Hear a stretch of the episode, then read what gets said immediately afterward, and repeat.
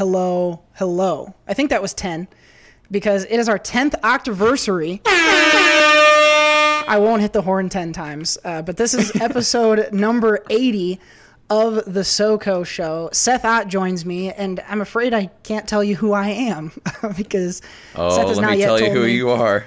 I was the loser of last week's movie release or new release rectal exam, and as such, uh, Seth decides what my name is for the month of February, and he hasn't yet told me. Will you do so now?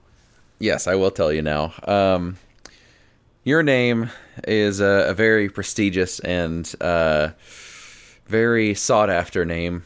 One would say it's a parody of probably the greatest rocker and rock band in the history of uh, not just you know like uh, current pop culture, but ever in, in the history of the world.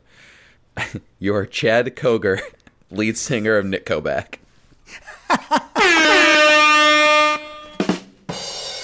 Okay, let, Chad Koger, lead singer of Nickelback. Yeah, That's how you say it. Okay, you have to say the you have to say the, the entire thing. thing. Yeah. Okay, well, that's a fucking mouthful. That's what she said. and uh, I look forward to using that name. I might keep it going into March, uh, even if I win. I've always wanted to be Chad Koger, lead singer of Nick Koback. Uh, let's hope people remember that because I'm going to try to not repeat it a bunch of times because it is legitimately tiring to say. It was a big TV weekend for Seth, so he's got a couple things to review in the TV corner. Uh, we have a lot of TV news, uh, a little bit of movie news, some trailers, uh, some pretty exciting trailers, and we're going to get into what I think will be a really fun movie review for something that we both saw last week. Um, there was a football game too. We're going to talk about that. Um, and uh, lots more fun stuff. So uh, let's jump into it. Even though it's a special, very special Octaversary episode, we're still going to start it the same way we always do with Sheik Tweets. I call you a punk.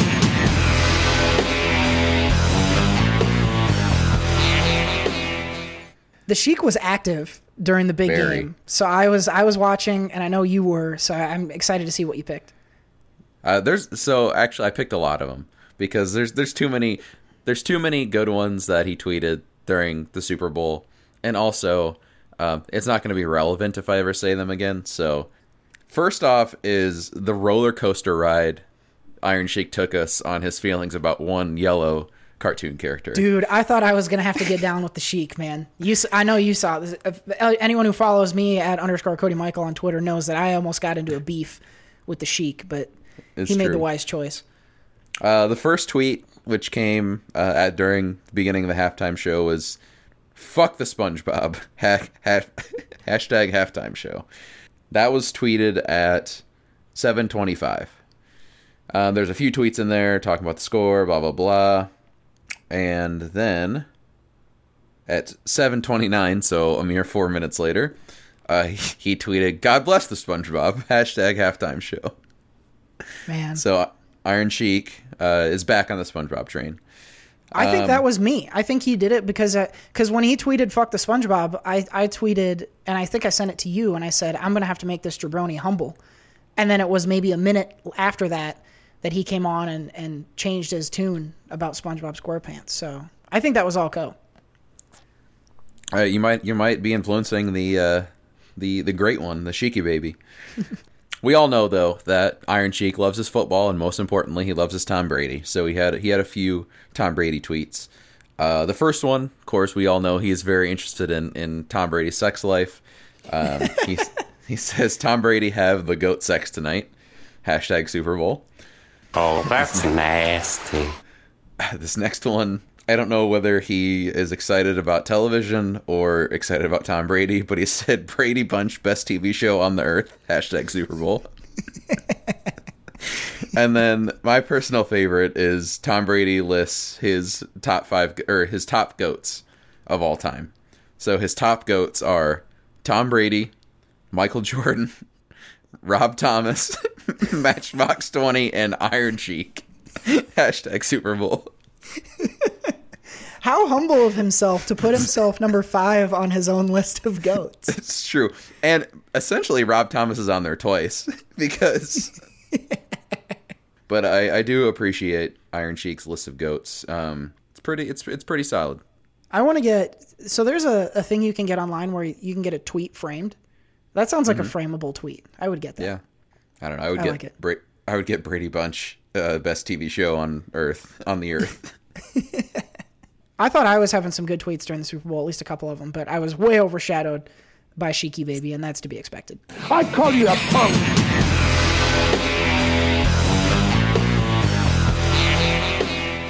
Let's go ahead and give a shout out to our sponsors. First of all, audibletrial.com slash SOCO. Hit the link in the description box for 30 days and your first book for free. Free! We have Mathis Designs, etsy.com slash shop slash Mathis Designs for all of your stationery and graphic design needs. Cha-ching! And Mike's Wood, etsy.com slash shop slash cornfed and wed for gross Seth noises. oh my god. I don't like it. I don't like it. Um, but Mike's Wood is available to people who like to have apparently disgusting orgasms. Let's move on. And we haven't had any for a few weeks now, but this week we do have some video game news. Video games. Whoa! Whoa! Uh, I don't know about you, buddy, but I like free shit. And uh, the first piece of, I guess, news is that the creators of Titanfall have been working on a new game, and it's called Apex Legends. And it's a one of those battle royale games with you know sort of um, uh, class characters with special attributes. So it's kind of a kind of a mix. It's been described as like a Fortnite meets Overwatch type game. Uh, it's less cartoony than Overwatch, but I get the I understand the the comparisons. Um, the exciting part about this news is that they released it for free yesterday, or not yesterday for listeners, but yesterday for us recording via time travel. Yes, exactly, free on Monday the fourth. It was released. So if you are on Xbox, PC, PlayStation, uh, I'm not sure about Switch, but um, I know that Xbox, yeah, Zune, Xbox and PlayStation. I know you can download for free Free. and uh, I I did. I got this on PlayStation uh, and played it for maybe an hour, and it's actually pretty fun. I mean, I'm not a big fan of these battle royale games, but um, this one's pretty cool. I mean, it's more. The map is smaller, so it's a little more action based than some of the other ones I've played, where it's a lot of hiding and shit, which is really frustrating for me. But uh, I think it's an enjoyable time, and it's pretty fun, and I, I would give it a recommend. I think people should go out, especially because it's a free game. Um, and I know Seth, you were, you were going to look at this, but you haven't you haven't seen any of this yet, have you? No, I, I mean I, I read an article about it. That's about it. Um, I haven't seen any gameplay or played it or downloaded it or anything like that. But um, I know you were recommending it so that uh, I guess we would be on a team together. Is that how it would work? Yeah, you get in little squads of three. Um, Okay. So, hey, man, we're gonna have Chef, we're gonna have Cervix Buster, and we're gonna have Mike's Wood on a squad, Oh, oh no. And we're gonna fucking wreck everyone, or we're gonna get crushed. I don't know which. Yeah. Yeah, chef's gonna be serving up a Woody cervix. Now we have to. Now we have to. Yeah, yeah. From that cool video game news, let's move forward to our one-word summaries. There's only one word to describe you, and I'm gonna spell it out word summaries is a segment where Seth has scoured the internet for three wacky news stories. He's going to summarize each story with one word apiece, and based on those three words, I will choose which one we discuss on the show. Uh, don't worry though, if we don't choose the one you wanted to hear about, the links to all of the stories will be in the description box, where you can also find uh, all of the other topics that we're going to talk about today, uh, links to various things we're going to discuss, including our sponsors and all of our contact and Twitter info and all of that stuff. So make sure you're checking out the description box, uh, also for timestamps in case you want to skip around in the show. So, uh, all that said, Seth, what do we have this week for one word summaries? Your words are glitter, delivery, and note. These all sound. This is another one that all, they all sound like the one, the same story. I'm gonna go with glitter. Yeah. Yeah, all right. All I, always, right. I, I always like when you get excited because that means it's the most fucked up story, and I'm gonna probably not sleep tonight because of it. Oh no, it's you'll sleep. It's funny. So delivery was Florida girl stole Papa John's delivery car to visit boyfriend. so 14 year old girl uh, stole a car. Note was would be bank robber rips up note after getting cold feet. That's a smart man. That's a free man today. Oh yeah, and glitter. Universal Orlando now has a butt naked troll that farts glitter at guests. What? Florida theme park takes interactive to a sparkly new level. Universal Studios Orlando has a new character in one of its theme parks with a very particular set of skills. Oh, that's probably not, that's not a good timing for that one. Yeesh. Guy Diamond. That's that Oh my should be your name for the month. that is, uh, uh, yeah. I wish that.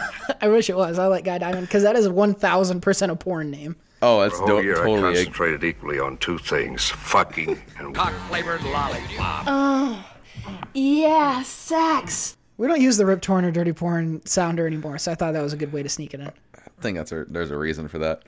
Um, Guy Diamond, a troll from the Trolls animated movie, has a well-defined bare bottom that not only farts at guests but fires off glitter when it does.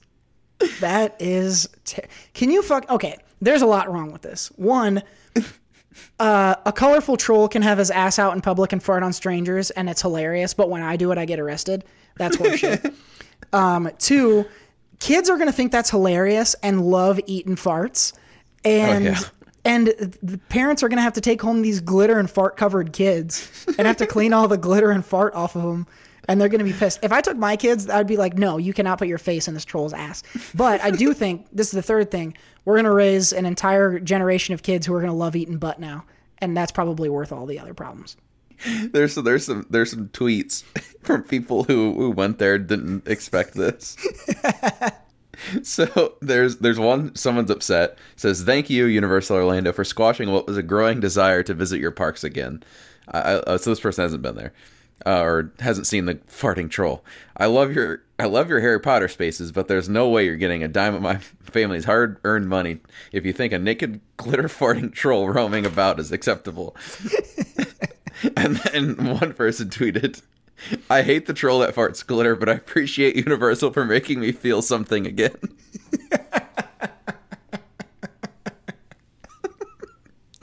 Oh god, that's that's good. What's the thing's name again?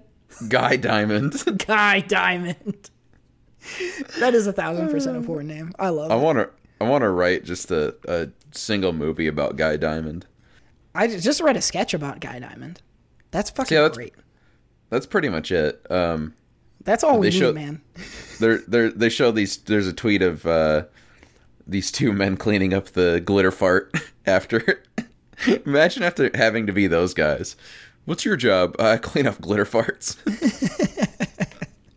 So if I can see SpongeBob SquarePants and have glitter shat into my eyes, then that sounds like a pretty good day at the park. I'm not gonna lie. There's only one word to describe you, and I'm gonna spell it out for you. Yeah, that, there was a football game. Uh, let's talk about that. Sports. And boom goes the dynamite. 13 to 3, the Patriots beat the Rams in Super Bowl 53. Hmm. And Just got like some I told ya. thoughts. Yeah, just like Seth said. Seth was the Seth picked the winner, choosing I did pick the winner, but I picked uh, what was going to happen in that game very incorrectly. Yeah, you only missed the score by a factor of 3, It's true. which I'm everyone did. I mean, like everyone who bet on that game was betting the over on points. Like everyone was Well- expecting a high 20s to low 30s game. Except for one man who bet two hundred and fifty dollars that the Rams would score three points and won hundred thousand dollars. Yeah, that's pretty fucking awesome. And I love the Rams, but if I knew that that bet would pay that, I would have bet it too. well, okay. You, if you want me to talk about the game, I can talk about the game. Um, here's what I think. I think that Overrated. no, see, that's exactly okay. Before before I let you talk, let me let me say a few let me say a few things because I don't want to I don't want to yell. I'm gonna I'm gonna say some things about people I think are stupid, and I want to get out in front of you in case you were planning on saying these things. First of all, no, the Rams are not overrated. They deserved to be in that game, and the Saints had no business being in that game. Let's get that out of the fucking way. The, the because the Rams lost and only scored three points, it does not mean the Saints should have been in that game. Shut up what you saw there was not the Rams being bad. It was the Patriots being very fucking good. Goff was not bad in this game. He he he did not have good numbers, and he was not his best game of the season. This does not mean Goff is a bad quarterback. Okay, the defense he played against was great. There's not an offense in the league that could have beat that defense on Sunday. I believe that. Brady didn't have sexy numbers. So don't try to tell me that Brady's not the greatest because he won without having sexy numbers, meaning that his defense and running game carried him. Shut the fuck up about that. Because at the end of the day, Brady had to lead the game winning drive and make essentially the game winning throw to Gronk.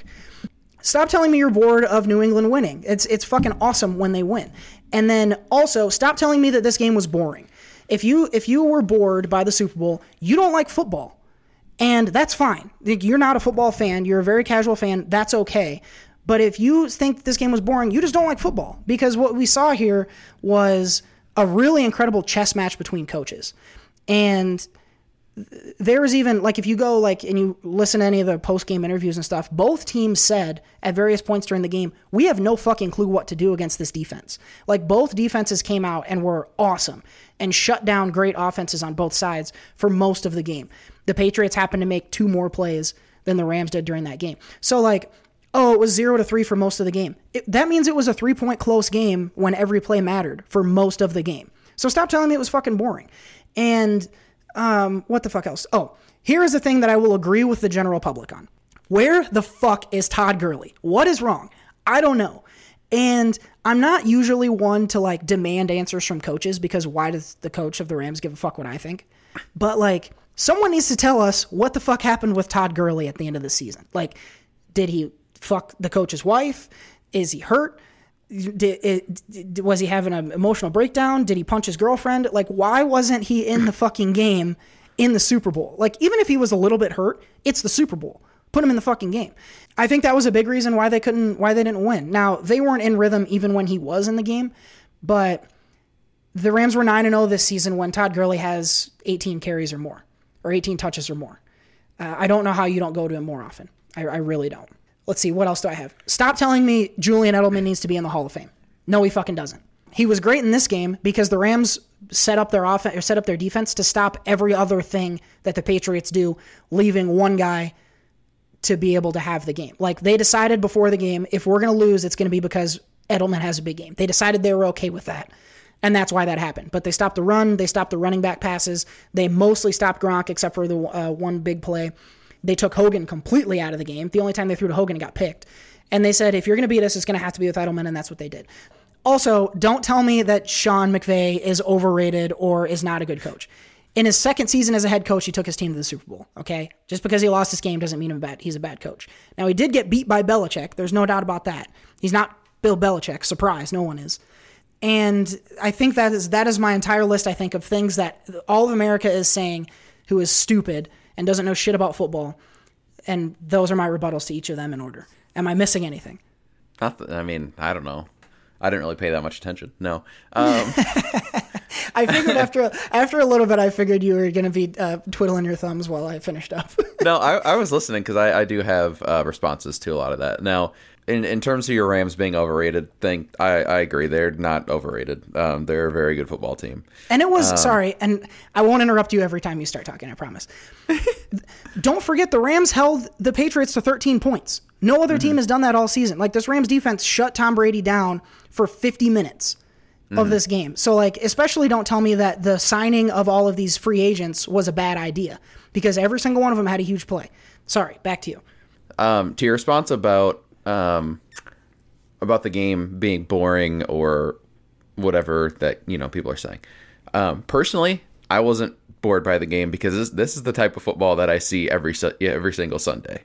um, for the last three years, I've seen this football be played, where it's uh, defense and running and uh, low scores. I'm used to it. To be fair, uh, in, in a devil's advocate here, the last how many Super Bowls have been a high scoring, exciting last you know last second finish type of game. Mm-hmm. And so, for the majority of the public who watches only one game a year, I can see why people are disappointed by it. Yeah, but then in that same in that same vein though, like it was still it was a one possession game the entire game. And it still took a fourth Yeah. quarter it took a fourth quarter drive for, you know, it, it- you mean to tell me that with 6 minutes left when when the Rams are down 10-3 and they're moving the ball down the field, that's not exciting. Like there was a game a handful of years ago that the Seattle beat Denver by like 40 fucking points. And then the same thing happened. Denver beat the piss out of the Panthers like a couple. So you mean to tell me you'd rather have, and I'm not saying you, Seth, but like in general, you'd rather see 42 to 7 than 3 0? Like, no, you wouldn't.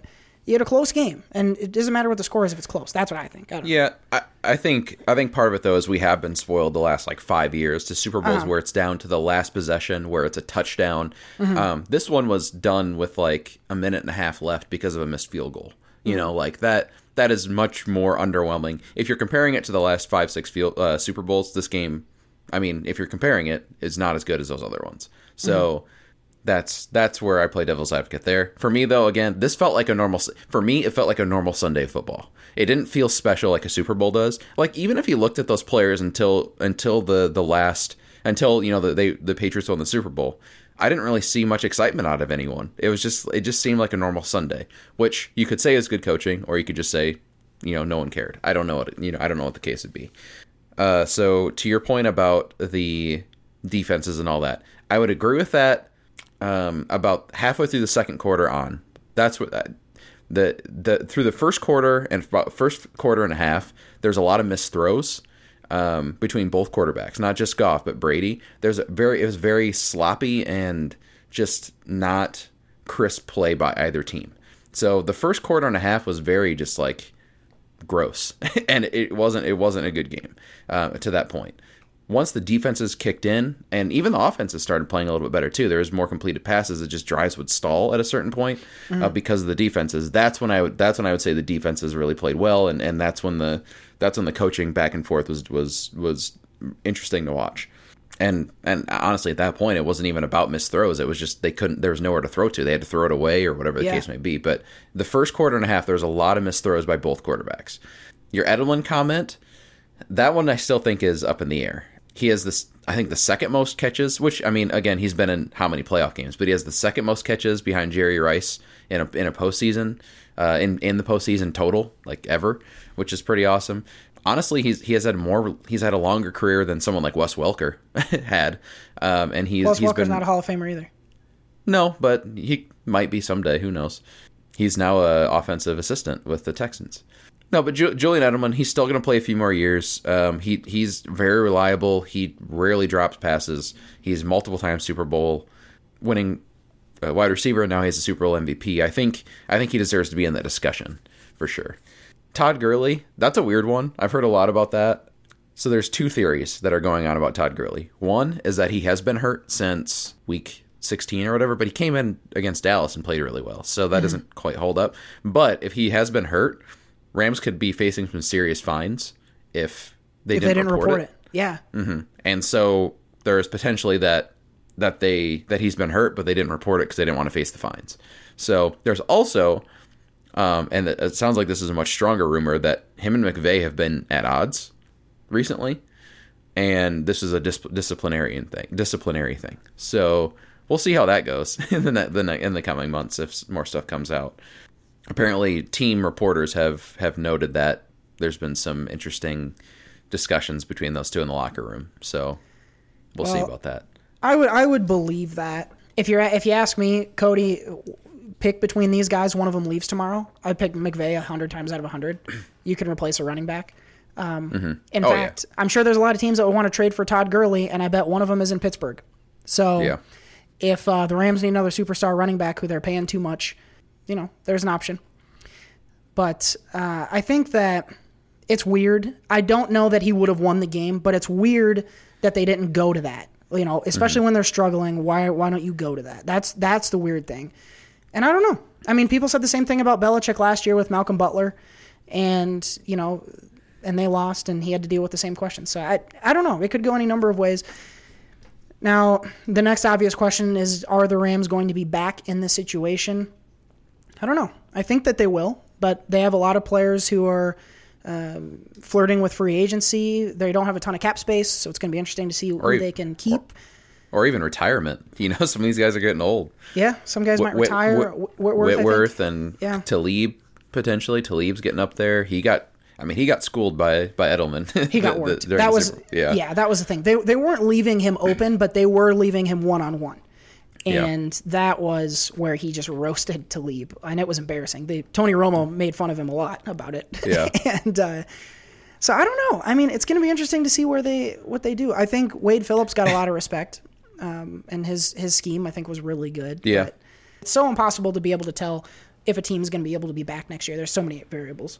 Yeah, especially with the Rams because they do. You know, Suh was on a one-year deal. Talib's on a short deal. He's getting old. Whitworth is potentially going to retire. Fowler, Yeah, one year. Littleton could become a free agent. There's a number of guys, but I, what I will say is the offense is still intact, other than the line. Roger Saffold, Yeah. who was one of their guards, he could end up leaving. I think he's an unrestricted free agent. Um, but they have Woods coming back. They have Cooks coming back. They're going to get Cooper Kupp back. Um, he got a lot of mentions during the game, and then Gurley, you know, who fucking knows? The I don't know. We'll see. I mean, it, of course, I want to say they'll be back for sure, and I think during the tenure of Sean McVay and Jared Goff, I think they will. Um, over time, I think those guys are too good. I think I think Jared Goff is going to have an outstanding NFL career. This is a shame that his his game didn't go very well, but he got beat. You know, and what he showed me, and you mentioned how the players didn't seem to get very big up and emotional during the game. I love that out of Jared Goff, and that's Brady too. Like, Yeah. If you can show me a guy who's calm, who's not getting frustrated, he's not throwing his helmet around, he's not yelling at guys. That's what I want in the Super Bowl, especially when you're struggling. So I, I all everything Goff showed me this year makes me fully believe in him as a franchise quarterback. So that that was one positive takeaway. Yeah, no, that that's what I was going to say too. Is is that them being here at this point is good. Um, Yeah. Even though they lost, they didn't get blown out. They played. Other, than, I mean, like you said, the defense played well, but eh, they they played a solid game throughout, and uh, this is just experience. You know, that that team is old in some areas, but very young in, in some pretty crucial areas, and especially one of them is coaching. McVay is 34 years old, whatever. He hasn't even been in that spot, let alone not like head coach, but like any form of coaching. He's never been there, you know. So for him to have gotten there at this point, he he has experience now. Goff has experience now. He's gonna. Um, even though Goff didn't really show it, he's not that type of guy anyway. Goff's not like your, you know, rah rah guy. You know, he, he had nerves in those first the first quarter. Even Brady did had Yeah. had nerves. You know, so um, but he the you know the experience will be key and for them you know if they I, I believe they'll get back there at some point too. They're too talented um, and and young enough in a lot of areas that uh, that, that they'll get back there eventually. And, and McVay, I mean, he's a genius. Um, it as a coach, as an offensive mind, he's a genius. So uh, they're going to get back there at some point. When? Maybe next season. Maybe not until they have to do some sort of rebuild or something. I don't know. But uh, I think the core of that team is is is intact for now, and they're gonna they're gonna be one of those teams for a while. That's in at least in the conversation. I would agree with you. And let's talk about the Patriots briefly. I think this one, there have been sexier and louder and cooler wins for them, but I think what this one hammers home really is that Belichick is the best coach, probably, definitely in football on any level, mm-hmm. and probably in any sport ever. Like, Yeah. what he went he they won that game before they took the field like when you take all the talent on the rams especially on the offense and completely neutralize it like they took account for everything. They shut down every part of the rams offense for almost that entire game. And that's nearly impossible to do. Like in any other in any sport including football you can get beat by a good talented player. Patrick mahomes can can throw his way around a great defense right? And can and Ty, tyreek hill can run past your scheme right mm-hmm. Brady and, and or not Brady, but Belichick showed in the NF AFC Championship game he can still scheme around that of those, those Oh, things yeah. that are impossible to scheme around. Did the same thing against the Rams here. Belichick is by far the best coach ever, and anyone who's going to start to argue with it doesn't deserve to speak at all. Mm-hmm. And I think this even you know people are going to people some people idiots are saying that Brady's Brady's legacy is sort of like not as good because of this game because he didn't he wasn't the guy hmm. that won it. But like he made all the throws right? He did have the one interception but he still calmly took him down the field in the fourth quarter and won the game. And he still is he he won he beat the holy shit by 40 points out of the Chargers in that game by roasting them. He mm-hmm. totally overloaded the Kansas City Chiefs offense in the championship game. And in this one, he had the fortitude and the the presence of mind to stick to the short throws, take what the defense gave him, not get too excited and try to huck it downfield like Goff did at the end. That was a young person mistake. And um, take what they gave him and not force anything, and eventually took his shot to Gronk and won the game. Like Yep. this, this is Brady winning ugly, and greatness wins ugly. That's what you have Yep. to do. And for me, I'm even more on Brady. Like I'm even more on Brady now than I was a week ago, and that might surprise Mm-hmm. some folks. He just beat my Rams, and it made me very sad. But um, I, I mean, I, I'll tell anybody that Brady's the best ever, and it's not close. I want Brady to be in the Super Bowl uh, or just in the playoffs forever because we get some really awesome Instagram posts with him and Gronk. Oh my god, him and Gronk are the best. He had he had another one. I can't remember what song it was this time. Um, I'll forever associate though um, Bad Boys that, the Bad Boy song with those two because of that. After they won that game with such confidence against the Chiefs, uh, but yeah, this this one too. They they uh, they had another good one. Yeah, no, Brady Brady's the best of all time. Belichick's the best of all time. I have a prediction. Mark it down now. Record episode eighty of the SoCo show. Play this back Uh, because this is gonna this is gonna be overtime. So next year, Patriots have another classic Patriots year, twelve and 4, 11 and five, whatever, win the division, but they do not make it to the Super Bowl next year. Wherever they lose out, they do not make it to Super Bowl. The year after, they have an amazing year. Tom Brady looks great, whatever. They win the Super Bowl. That's when he retires. Two years, you're calling it. Yep. Could be. He's gonna go out. He's gonna go out on a top on top in a classic game. Uh, he'll be what like 44, 45, something like that. yeah. Um, he said he's gonna play till he's forty five. Um, I think people are gonna start doubting him next year. He's gonna come out the year after the bet one of the best years he's had, win the Super Bowl, Super Bowl MVP, go out on top, and that's how it's gonna happen.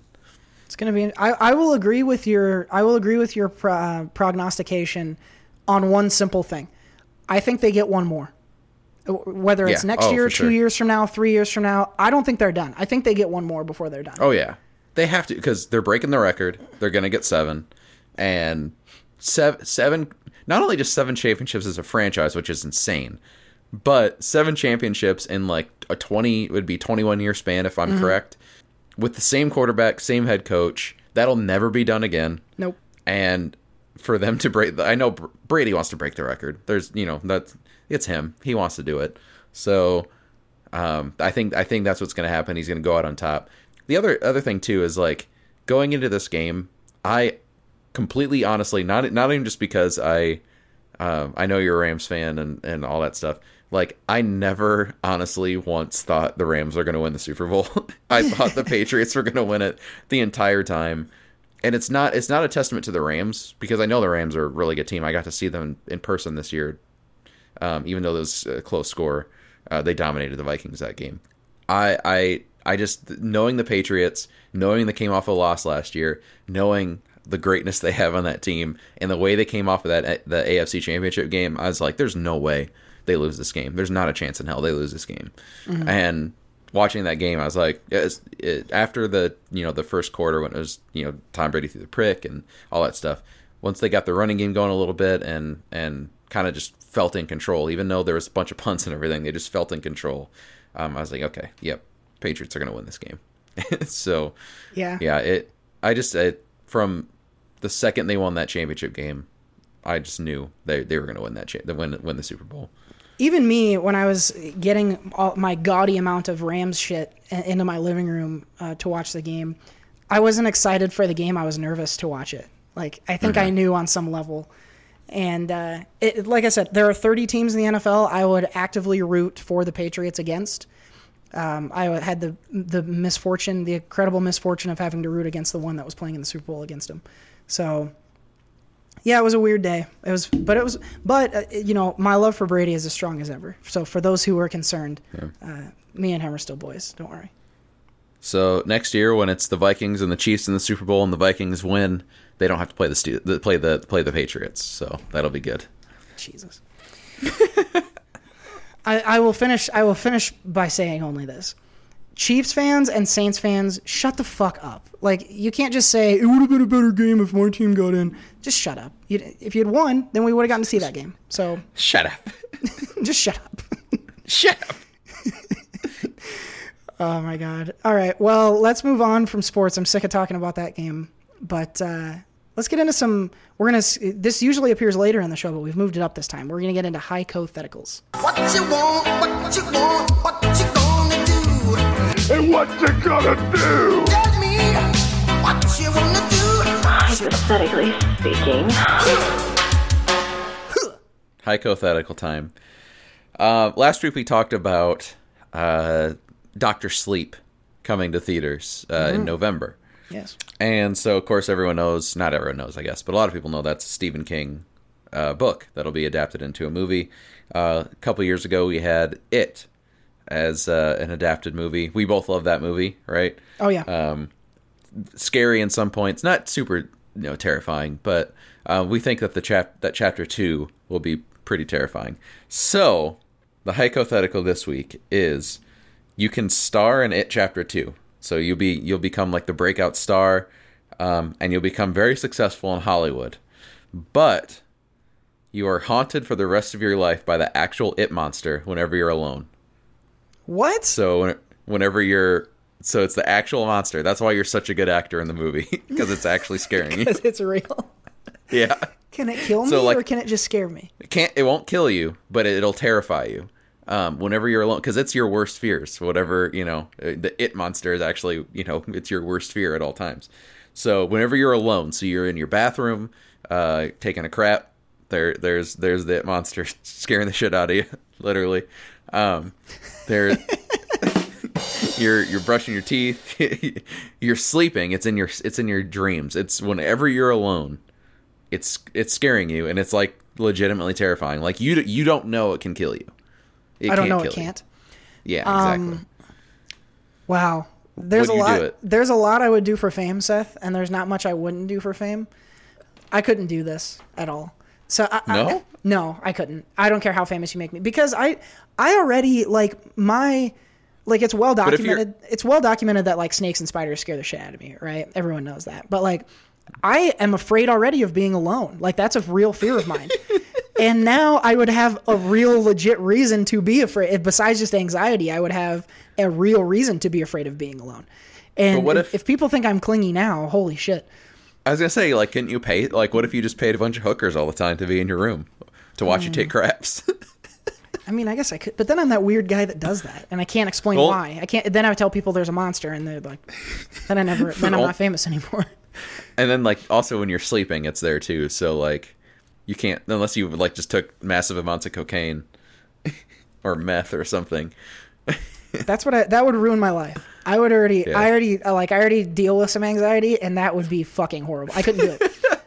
I couldn't do it. I would be so wound up all the time. I wouldn't have time to enjoy my fame, um, and that would be terrible. Because the it monster knows. He knows what's what's fucking scary. Yeah. I'd I'd learned some shit about myself that I didn't already realize was scaring me. If I could star as Mike Hanlon in it, though, uh, short of having the actual it monster sh- chase me around, there's there's a lot of there's not a lot I wouldn't do to do that. Um, but you found one of the few things that that I couldn't. This is one I can't take the hit for. Most of the time on these, you'll find I'll take the fame for whatever the fucking you know take one of my legs off or I can't have boners or whatever. Like uh, this one though, I couldn't. I, my mental health would be fucking horrible. I couldn't do it. That's and now you give me the heebs just thinking about just thinking about that. And I'm alone in my apartment, of course, now. So if you hear me scream and then footsteps running away, you'll something happened. Hi, Cody. What a bloom? What you want, what you want, what you gonna do? And what you gonna do? Tell me what you wanna do. Hypothetically speaking. That was a not not to be forgotten. That was a pretty good Pennywise impression. Uh, the Skarsgård of course. That was that was pretty good. Yeah. I'm assuming you were drooling all over your microphone when you said it. Oh, that's that's a given. I'm I'm always drooling. I'm always drooling. That might be our That's a our- That might be our show title. That's my secret, Tony. I'm always drooling. Oh my god. I want to take I want to do a YouTube series where you take all like weird lines or like great like classic lines and you just put drool in their mouths when Oh. they're when they're saying God, that sounds fucking awful. I'm always angry. Okay. Well, that's you could post it every week on Sunday, and it could be called Sunday Drool. Yeah, it'd be Sunday saliva. Sunday saliva. Oh God, I don't even want to. Th- now my mouth is salivating because we're talking about it, and I don't like it. It's making it feel really gross. I Uh, could also alternate on some Sundays and have um have uh, saliva the band play click click boom Ooh, I actually like Could that. put th- could put that behind the drooling scenes. So like they start drool like they say the line like I'm always I'm always angry and then click click boom. And I could do a hard zoom into their mouth on a freeze frame. click, click. boom. I think we should make this happen. Stay tuned for SoCo presents Saliva Sundays, which we're gonna, you know, we're gonna have to get Lou Holtz in there. We're Oh gonna have to get man. Lou Holtz to host. Here, hold on a second. Let me see if I can. Sports. With Lou Holtz. Lou Holtz presents SoCo. Lou Holtz and SoCo Show present Saliva Sundays. Don't forget to tune in. Lots of shows coming up. oh my god. Always good when we can fit Lou in. Sports. With Lou Holtz. That was destiny. We didn't plan or write or even think about including Lou Holtz in this show, but he found his way in because he knew that it was an important episode. Shout out to Lou Holtz. Yeah, Lou Holtz always finding his way in. He always does. He'll find his way into your mouth too if you're not careful. Me too. Oh my god. Let's jump forward to TV news. That's what she said. TV. kind of a lot of TV news here. Um, we got a few things renewed. It is it is uh, early, but but it is renew season.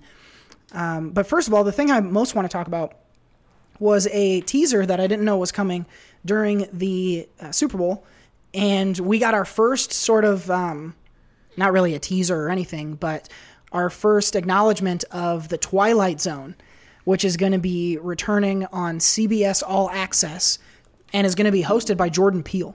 And had a really cool little promo during the big game, uh, which was interesting. But we also found out that the first few episodes, I think the first four, are going to be released in April on CBS All Access. So I, for one, am super charged up. I love the Twilight Zone. I still occasionally watch some of the older episodes. Seth, we're gonna we're gonna get into a couple, at least one other thing that's releasing on CBS All Access. But for for just the Twilight Zone, would you be interested in, in getting all access to watch the Twilight Zone specifically? No. Not interested in the Twilight Zone, or not interested in paying extra for CBS? Both. Um Yeah, I mean like Twilight Zone has I know it's like a classic thing, but I think that's kind of I can already watch that and what I already pay for. Uh it's called uh Black Mirror. So I mean I don't really need Twilight Zone right now. Um and my, I mean it's cool Jordan Peele's attached to it, but I don't know how much he's involved creatively. I know he's just, you know, he's kind of the the talking piece to it. I, I don't know. Twilight Zone's not really my thing anyway, so I'm not too keen on it. Well, you suck. Uh, let's talk Oh, about a bunch. Let's talk about a bunch of crap that you are keen on. we got some. Uh, we got some renewals, and basically the CW renewed fucking everything.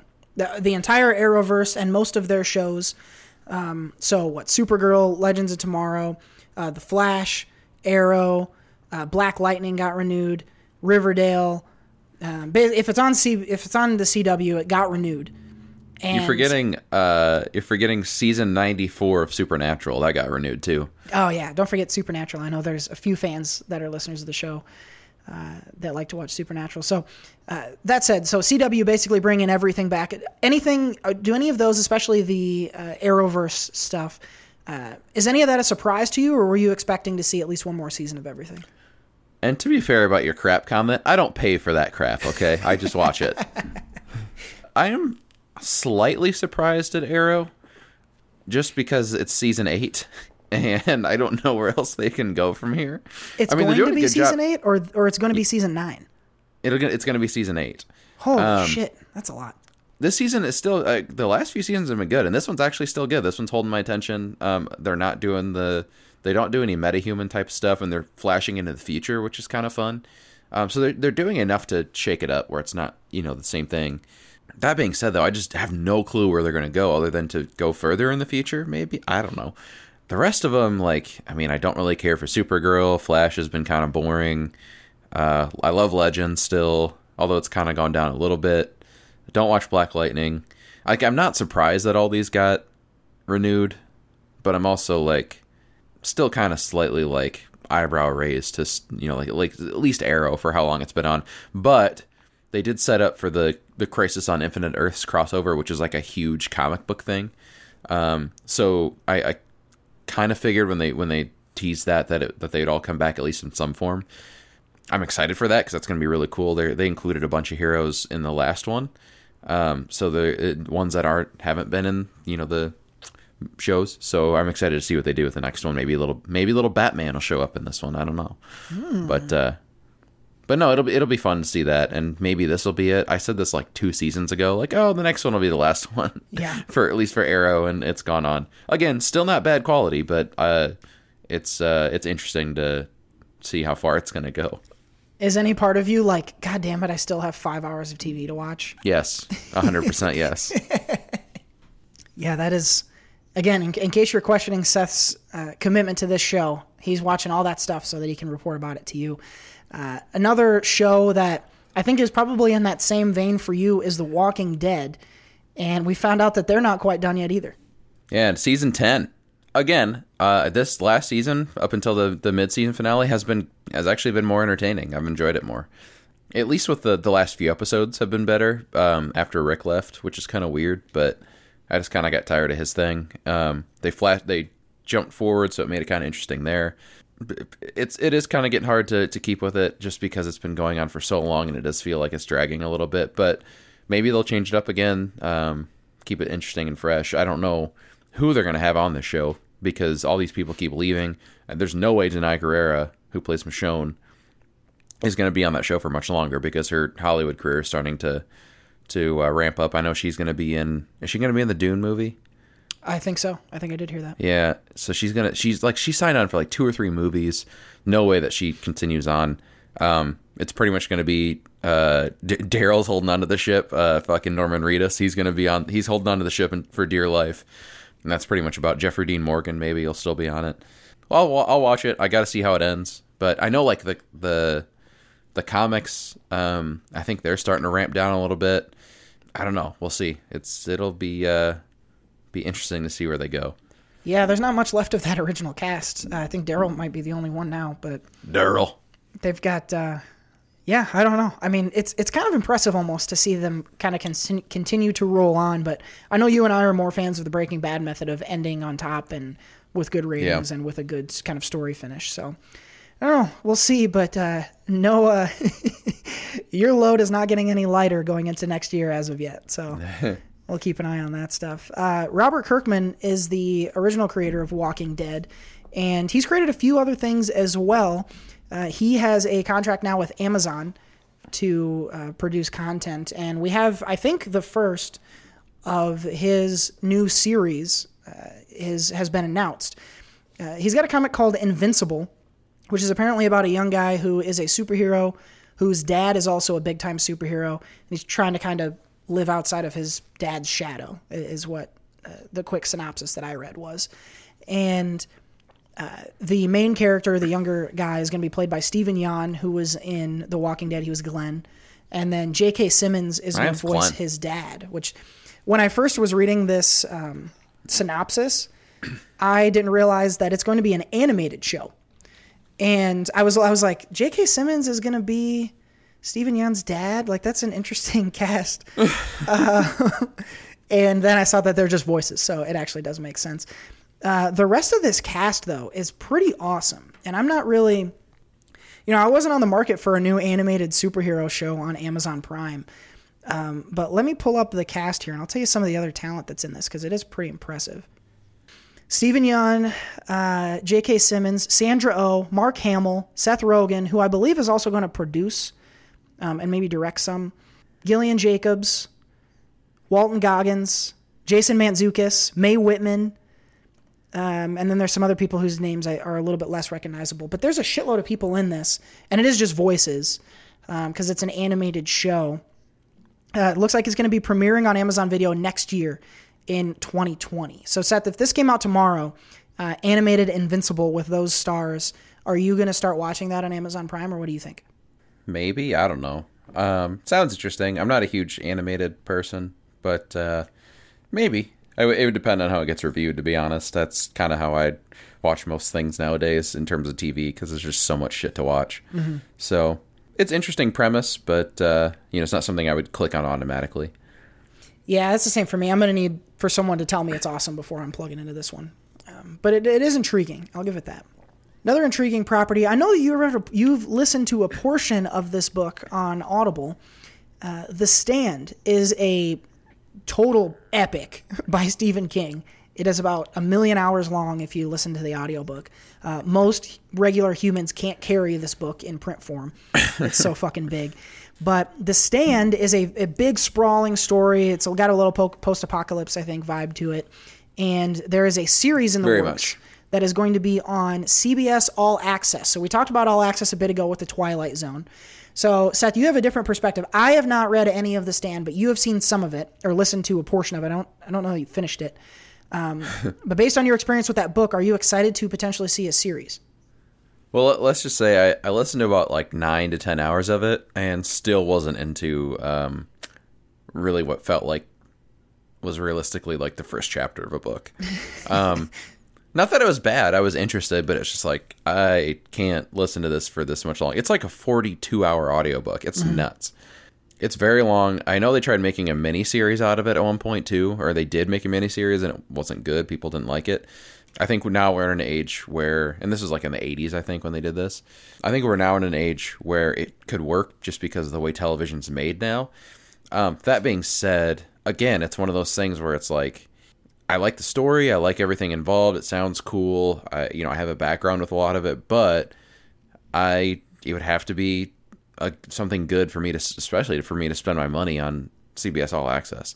I I'm personally uh, uh, against CBS and their All Access ways because now they're putting like shows that just aired recently on the All Access, and that's they don't really have an app anymore. It's just like you have to buy our shit to see it. But um, if it's good, maybe I will. Like I do that for Starz. Um, yeah, I, I watch Counterpart on Starz, and I pay five dollars a month to watch that. You know, I'll, maybe if the stand is good, um, maybe I'll pay the eight ninety nine a month for a few months to watch that. I don't know. It just it just all depends. Um, this one I'd lean more towards to rather than like the Invincible thing, just because I have a little bit of a background and know what the stand is. And, and know a little bit of the characters and things like that. They I think they might need to update some of the stuff because it did take place in the because the original book took place in the I think the ooh, I don't remember now. 'Cause I, I read the I read the there was like a re-released version where he kind of updated a few things and took place in the 80s. Um, it- again, it was good. I enjoyed it, but it was just one of those things where it's like, ugh, it's it's it's very long. It's going to be hard to get into. It's going to be very hard to put all that into a show too. So I don't know. We'll see. Yeah, for me, I, I really like. I mean, if it's King, then I'll watch it. So I'll find a way to get get the uh, the stand and watch that. I'm of course very excited Ooh. about the Twilight Zone. So I think I am going to get end up getting CBS All Access. Also interested in seeing the Star Trek stuff. take your password. as well. Yeah, I'll, sh- I'll share my pass. I was that's why I asked you first because I was going to take your password if you were going to get it, but it sounds like you're not. So. Uh, speaking of Star Trek, I wanted to give a quick shout out to The Orville, which is a show on Fox uh, created by Seth MacFarlane and starring him. And it's basically Star Trek, is what it is. And it's got kind of Seth MacFarlane humor, um, but it's not, I wouldn't say that it's like fully a comedy. It, it really just feels like Star Trek to me, um, where, you know, it's a little bit dramatic, but then there's some comedic relief in it. But really, they're exploring, they're meeting new aliens all the time. You know, pretty. Um, formulaic story each week. You know, different combinations of the cast. Um, I, I I've been watching it recently. I'm about eight or nine episodes into season one, and I would give it a recommendation for the show that you kind of just always have. You know, like most people are kind of constantly watching The Office. Um, the Orville has kind of become my. I have an hour to kill over my lunch break. I'll throw on. You know, I'll throw on an episode of The Orville and watch it. It's it's not so heady that it's going to command your full attention or anything like that. But I think it's just a good, solid and I rarely watch hour long shows, but it's just a good solid show. It's pretty funny. It's got some it's got some emotion in it. It's just good enough to be like your I got an hour to kill show. That that's the recommendation I would give to it. Seth, I know you tried the Orville and, and weren't really as much into it.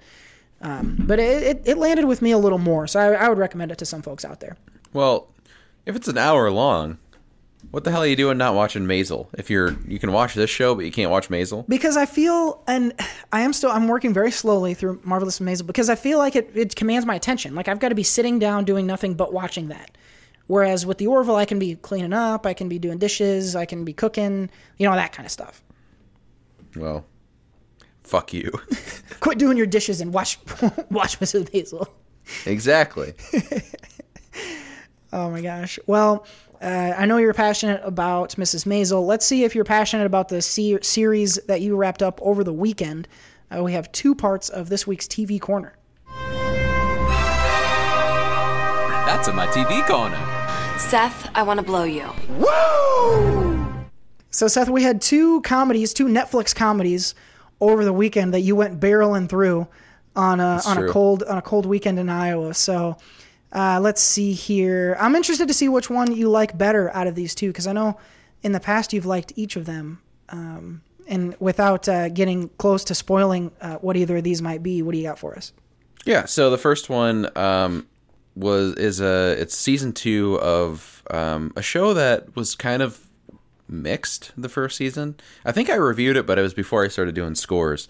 Uh, it's Friends from College, uh, season two, which is uh, really a star-studded cast uh, in terms of like talent. Uh, not really star-studded, but very talent-filled cast. Uh, Keegan Michael Key, um, Robin Sparkles. I always call her that. Uh, Cobie Smulders. Um, I know Nat Faxon. Uh, I know a lot of people don't know who he is, but he was on Ben and Kate. He also, I don't know if you know this. hilarious. He's he is hilarious. He's uh he's an Oscar-winning writer as well. Really? Did you know that? No. What did you Um, write? he he co-wrote The Descendants with Jim Rash from Community.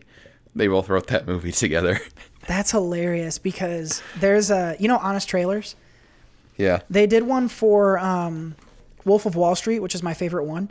And they're talking about how at the time DiCaprio didn't have an Oscar. And they were like, here's a list of people that do have Oscars. And they were like, 3 6 Mafia, Jennifer Hudson, the Dean from Community. Yeah. and it must have been that I think I've seen that one. Yeah. No, it is that one. That's the only one they've won. They've written a few movies together. They're apparently like good friends from uh from college or something, which is I didn't mean that, but um no, so yeah, th- those are the I mean, Fred Savage as well. Fred Savage, there we go. Billy Eichner too. There we go. Love him. Boom. I remember them all. Not all of them. Oh, but Sarah those, Chalke those is in this. Yes, she's in a few episodes. Uh, who's uh, Dr. Elliot Reid from from Scrubs, which is that's I always call her that because of uh, uh, Bob Kelso. Bob Kelso, how That's you what- doing? yeah. But now I'm just like laughing about other shows. There's, I'm, Um, I'm just looking through. They've got, they had Ike Barinholtz on once. They had Kate think that was the McKinnon on season. once. They had Seth Rogen as a character named Party Dog, which I guess I gotta watch. And Chris Elliott, I like him. Uh, anyway, You've go on about the show. You've seen you saw the first season of Friends from College, didn't you? No, I didn't watch it. You didn't watch the first season? No, I haven't seen it. It's been on my did. list for like two years. So what I'll say, so the first season was, uh, it was kind of weird because it was more of a mix. It was more of a darkish comedy. Like it, it's not like death or anything like that, but it's very, it's kind of depressing at times because these friends are like real shitty. Because you know, like uh, you know, there's the dy- there's there's a dynamic friends from college have where it's you know it's like a weird kind of shitty to each other, but then you always come back to each other type of thing. This the season two is much more of a lighthearted thing. Now, what's different with the, this, these friends from college is they're all kind of fucking each other. Nice. you find that out in the first in, in the first season. This season's kind of the sec- season two is kind of like the aftermath of all that happening. Without going into detail about it, um, so like I said, it, it's much more of a much more of a, a, funny. They take a more lighthearted approach to it in the season. Um, there are some serious scenes at times, and and the actors who are in this show do a good job of of portraying that. But especially Cobie Smulders and Keegan, Keegan Michael Key, they're they're kind of the they're the main ones in the show. They kind of drive a lot of the story story points in the show. But the the supporting characters are are really kind of the the where the show has a lot of the charm. So you're Fred Savage. Fred Savage is pretty hilarious in the show. He's uh, he's uh, he plays uh, the fiance to Billy Eichner. So they're they're kind of a fun dynamic together. Um, Billy Eichner's in this in this season a lot more than he was in the first season. Also, like I mentioned, Nat Faxon, he he is absolutely hilarious in this show. Like this is his show uh, in terms of like the comedy. He's he every time he's on the screen, he he drives all of the comedy home. He's he is so funny. Um, he even has a few emotional scenes too, but just his his all of his stuff is hilarious. They have this uh this friend named Marianne too. She's I don't know the actress very well, but she uh she's kind of like a one of like a dumber type person. Like she's she's smart, but she like plays kind of a, an aloof type character and and just very free willed and uh, innocent and her and her and uh, the way that her and Nat Faxon interact is is, is really funny. It's just a these characters now in season two they they kind of know what they're doing with them all, and the way they interact differently with each other in different groups is is really interesting to watch. It's not the show isn't really groundbreaking by any means. Um, it's not really like your typical Friends type of show, um, but it's also not like it's honestly probably a good mix between like Friends, How I Met Your Mother, and like Love almost in terms of some of the stuff that happens there. Okay. Um, but they do a good job of, of in this season at least of of writing these characters in a, in a way that makes sense with all of them, and and and they they hit a good groove with it. What I would say overall, it's because it is like a dirty show. I mean, it's it's uh, you know it's definitely rated R, TVMA, whatever. Um, so it's not a, not a show necessarily for everyone. There there are some kind of weird stuff. There's some weird stuff that happens in the show. Nothing like too out there, but just like maybe not something every everyone can handle. But um, I would recommend it to anyone who just who wants to. It's a half hour comedy, so you can sit down and watch it. Um, kind of like you mentioned with the Orville. Sit down and watch it. Um, you know, laugh. Uh, especially the second season, you'll laugh a lot. There's some really funny things. So I'd recommend it for for majority of people, especially if you like shows like Friends, How I Met Your Mother, that type of thing. It has a similar type of vibe with it uh, throughout. Um, I would give this season, Friends from College, mm, four point four affairs out of five. Ooh. Well, there you have it. Season two of Friends from College gets 4.4 affairs out of five. And I know Seth, for your second show, we had the the series finale of a Netflix staple over the last few years, and a show that I know you've liked a lot over the years. So I'm interested to see how we wrap this one up. Yeah, Unbreakable Kimmy Schmidt, which I didn't, uh, I, I couldn't remember if it was the finale or not. And then the last episode happens, and it's the the finale. so, so yeah, it was the second part. It was like only six episodes. Um, the second part of the last season, season four. It's you know, it's this one's going to be short because it's Kimmy Schmidt. It's uh, a lot of the same stuff um, that that that's happened. You know, by season four, you know you you know these characters uh, if you watched it. It, this this basic one, uh, Kimmy is uh, she works for this. There, there's some sort of internet company. It's like GizTube or something like that. Gross. And I've been on GizTube. and uh, I can't remember exactly. Oh, that's nasty. I can remember. I can't remember the exact name, but she is like an HR person there, and she's her. A lot of what she's trying to do is like use her. Now she has like more money and things like that, and she's she also wrote a book that's trying to teach little boys to not be pervs, essentially. and so that's part of the show. I don't know. Like the show is so fucking random and weird and it's it's one of those shows you you should be in an altered state to watch at times just cuz Nice. it's so fucking weird. I think the thing that I that I really enjoyed about the show towards the end, uh, the last like two like two seasons or so, has been a lot of like the inside inside jokes or like self-aware jokes that they that they have. I mean, they reference they even reference the show in it in the show at times. Like they did I know they did in these last few episodes. They reference like other Netflix shows, they reference other like they ref- reference some like NBC shows. They they reference like Tina Fey show like they they it's kind of become like a cult a pop culture like just hodgepodge of random stuff. Um, that being said, though, they do they do have like I mean, there's there's a running there's a running arc throughout the show, and and um, again with this show especially, they they do a good job of keeping the characters in their lanes and knowing exactly where they're at. Like the the relationship with with Kimmy and Titus um, is is really well done, and that that that's something like I cared for throughout the entire thing. Oh, I can't remember her name, but she's like the blonde crazy lady who owns the owns the building. um, she, she's she's always getting into weird hijinks, which is fun. If I'm if, in terms of the the whole thing, I mean it's it's it's it is what it is. It, you know, if you like if you like the other the other seasons, you're gonna like this last one. Um, I did enjoy the last few minutes of the show, um, like the last ten minutes of, of the the last episode, were finale esque, and I enjoyed how they wrapped everything up. So it was good the way they wrapped everything up. It just didn't feel like that's why I, I was even questioning until like they did like a time jump at the end, and I was like, oh yeah, this is a finale. like so, it just it didn't feel like a finale season going into it. So that maybe felt like the even though I enjoyed the finale, it felt kind of rushed a little bit. But it's still, again, very funny. Um, you know, you'll if you know pop pop culture, you're gonna get a lot of the jokes. I enjoyed how it wrapped up. It was fun. If you're a fan of the other ones, the other seasons, you'll you'll enjoy this. So I'm gonna give it. Uh, I'm gonna give it a, just a solid 4.0 Giz tubes out of five. Sounds like my Friday night. The Please, Unbreakable- you're a three out of five. No, no, no. It's hey, I don't. That's very mean. I don't like that. Um, the Unbreakable Kimmy Schmidt uh, series finale ends with season four on Netflix. Check it out if you want four Giz tubes uh, out of five. I'm not gonna. You only last for three. Giz tubes.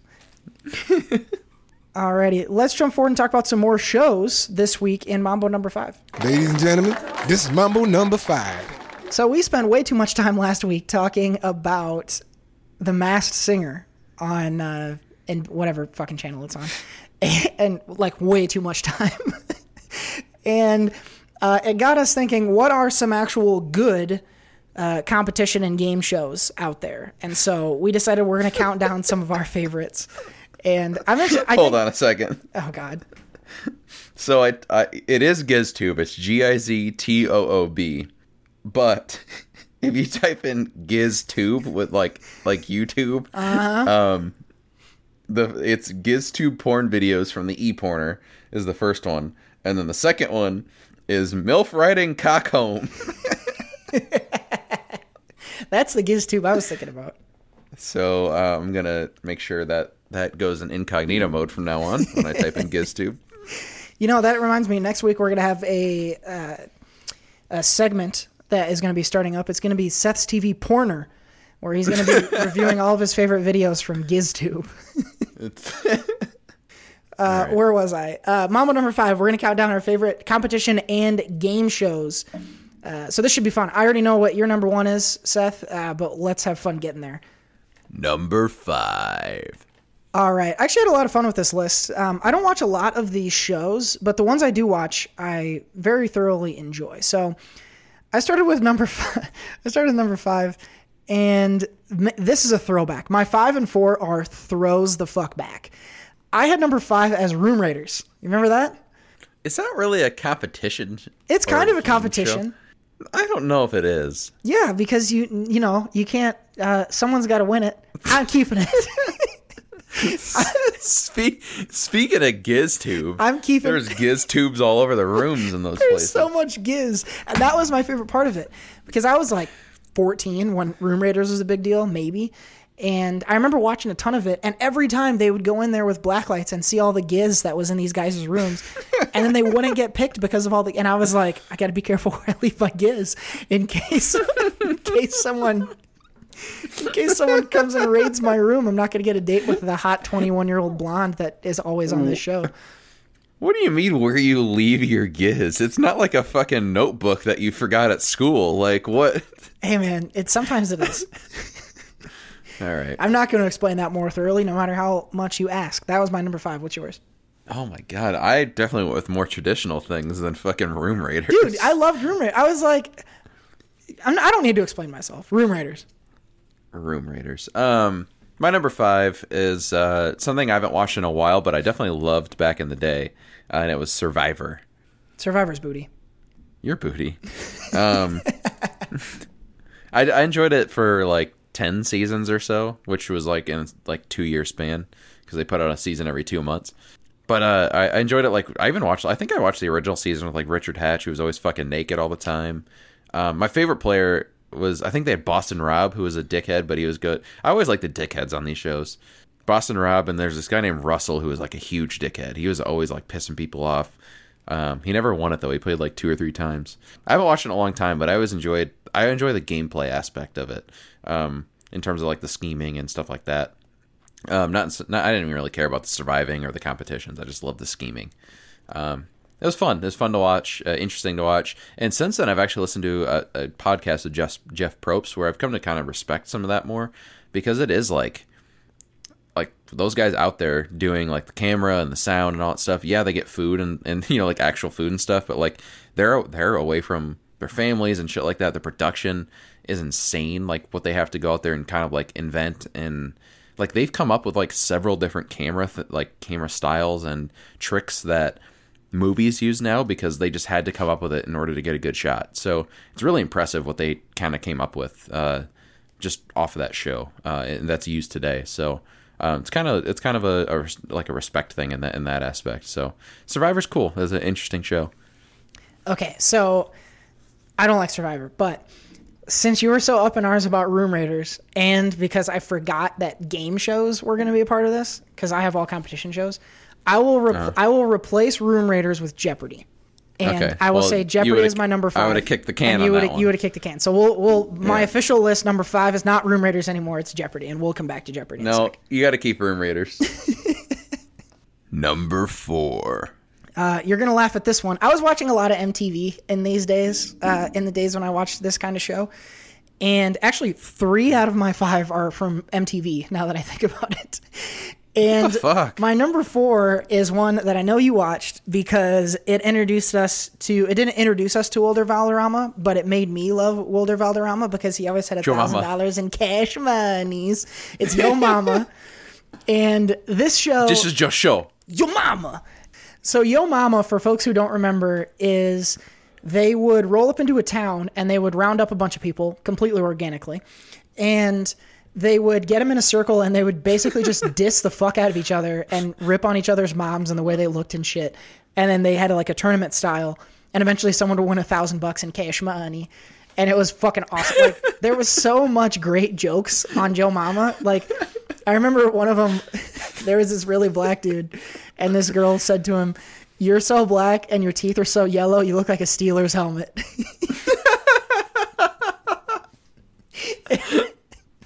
There was just, and then we, you know, you would listen to the disses, and then you would go to school and use them on your pals, and it was fucking sweet. Yo Mama was great. I, I would, if they brought that back, I would watch the fuck out of that today.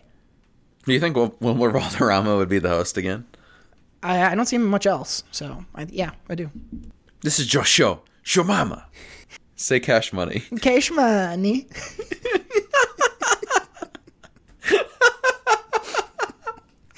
You sound like you're trying to do a Borat impression. I know I don't sound like Wilder Valderrama. I know that. You sound like a terrible Borat. My wife who wins cash money.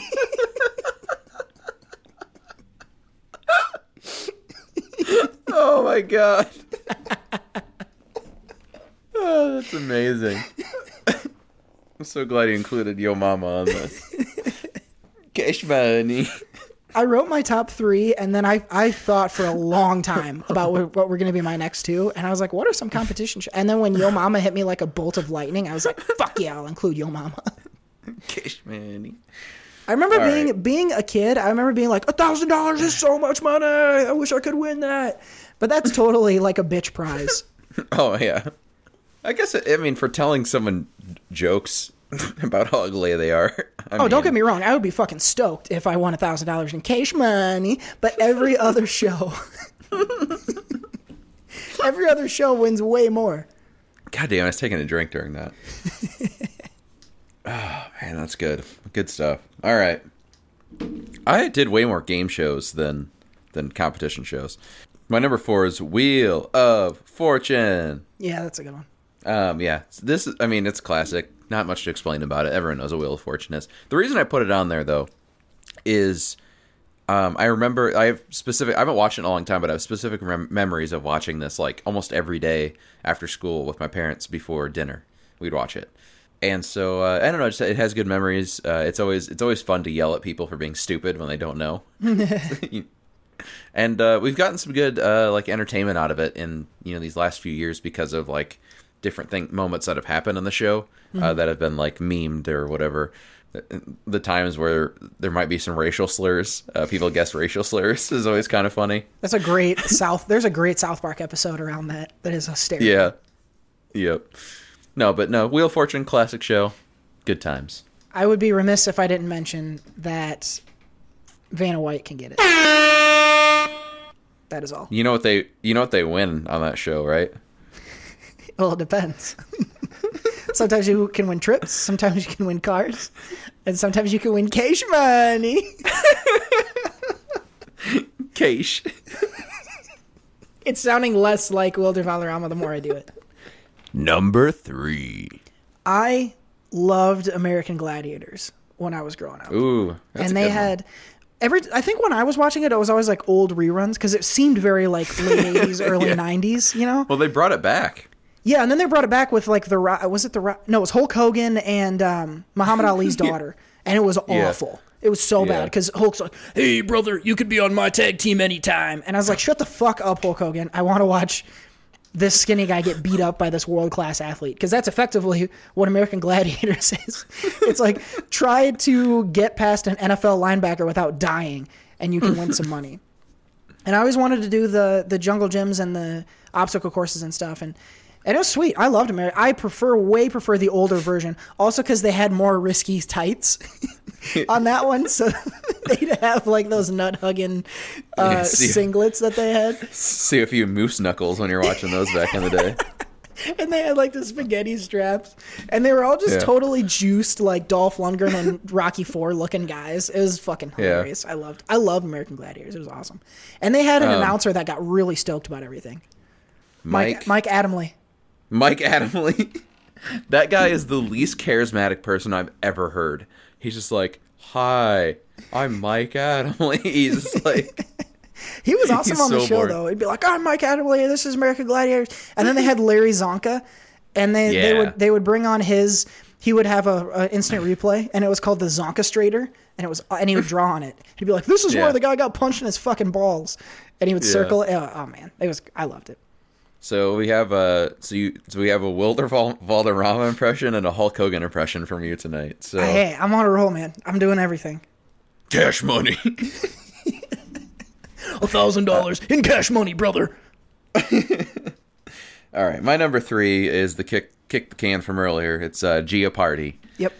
I mean, what else is there to say about Jeopardy than uh, you know Alex Trebek is a god, and uh, He can get it. you know they answer they answer gross, and they uh, answer questions. That's about it. No, it's just it's just a fun. It's fun to watch with like friends and Mhm. like try and answer questions and and all that stuff. But it's classic classic game show.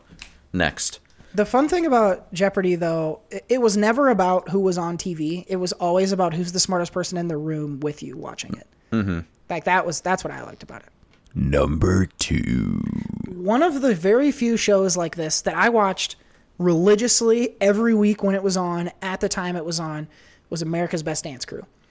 I Mm. was so fucking into America's Best Dance Crew for most of it. In fact, uh, the winners of one of the seasons, I Am Me, I got to meet them and hang out with them, and it was fucking amazing. And uh, America's Best Dance Crew gave us the Jabbawockeez, which is awesome. I got to see them in Vegas. Uh, I'm a big hip hop dance doer and watcher, and it, it just I love the culture and. Dance Crew did it really well. The the thing about it that frustrated me was they would they kept changing the camera angle so you couldn't see the choreography, uh, which was frustrating. But they had like JC Chasez and Lil Lil Mama was on there, and then Oh. they had uh, Mario Lopez was the the host, and they just had a decent little, pretty tight uh, show, and you got to watch a lot of cool dancing. So I know mo- most people are going to prefer "So You Think You Can Dance" or "World of Dance," but ABDC is the one that I was really stoked about. Speaking of uh, Mario Lopez, I didn't watch that show, so I can't really comment. Um, but Mario Lopez was on uh, Brooklyn Nine Nine this week, and he was very funny. I saw that; that was really good. Um, my number two is an American classic. It is uh, something that when I was taking online classes, I would watch every day. It is uh, The Price is Right. I thought you were going to say the real. No, well, the real is. I mean that that's a fucking classic. This is our show. Um, no, The Price is Right. Come on. Um, whether it's Bob Barker or Drew Carey, that show has has it all. It has excitement. It has thrills. It has cash money. Cash money. Did you see the guy that won by betting or by betting sixty nine dollars? No. True fucking. It was just like today. I saw this. You know, everyone's everyone's going, and then the last guy will say like one dollar, Bob. But instead of saying one dollar, he said sixty nine, and then he won, and he was so juiced about it, and the crowd thought it was hysterical. Is uh, maybe I'll I'll try to find the the video and post a link. Um, but no, The Price is Right. Uh, I've watched like documentaries on The Price is Right just because of like the like because there's a conspiracy thing that happened with a guy who like learned the the betting systems in and out and stuff like that. Um, there's so many fun games. Fucking cliffhanger, the yodel where they do the yodel, the fucking plinko game, the numbers game, the card game, the putting game. So many fun games. Um, I would kill to be on Prices Right. That'd be so awesome. But Price Right is fun. It's a good time. It's a good way to start your morning. I know that when I retire, whoever the host is, probably Wilder Valderrama, um, I'm gonna I'm gonna watch that show, uh, and and that's how I'm gonna start. My, that's how I'm gonna start my midday because I'll be up at 4 a.m. So, I was gonna say your your day is gonna start at like 10 a.m. no, my day will start at 4 a.m. That'll be like my midday, and then I'll go to bed a couple hours later. Yeah, there you go. Price is Right is great. Anyone who's ever had a sick day from school knows Price is Right is dope. Oh fuck yeah! Oh yeah, snow days. That'd be the best part. You start your day, you start your st- start your snow day with a bowl of Cap'n Crunch, or in my case, hot dogs, and you'd uh, hot dogs. or as Seth used to call them, giz tubes. exactly. Number one. My favorite, and it, the show, if I could be on any show, if I could be on any show, it would definitely be The Amazing Race. I fucking love The Amazing Race. You can make all the fart noises you want, but they get to travel. They get to see all sorts of parts of the world, and you get to like learn some history along the way. There's always some drama. There's always a group of hot chicks that can get it. And the host is really cool. Like everything about The Amazing Race is really fucking cool. Now, most of it is done by editing because you're watching a lot of people like go through airports and stuff. So I understand that that's a lot of movie magic or whatever. But Amazing Race is awesome. I really want to be on it one day. I I once found out that my mom submitted to have me and her on it, and I don't think I've ever told you this. My mom submitted to have You've her and told I. me. I did tell you. Okay, my mom submitted Yeah. to have her and I on the Amazing Race, and they emailed her and said, "Hey, we'd like to call you and have an interview with you, and you know get you through to the next like round of getting on Amazing Race." But I had like just started college, I think was the thing, or I had just graduated from college, one or the other. And my mom decided on her own that it wasn't a good time for me to be on a reality show. And like and didn't respond to it. And then told me like six months after the fact. And I was like, Mom, I'm not doing anything important that's more important than the amazing race. When we can go on there, we can travel the world, we can show the world that we're the best father or best mother and son duo ever. And if we win, we'll get a million dollars in cash money. Yeah, that'd been pretty awesome.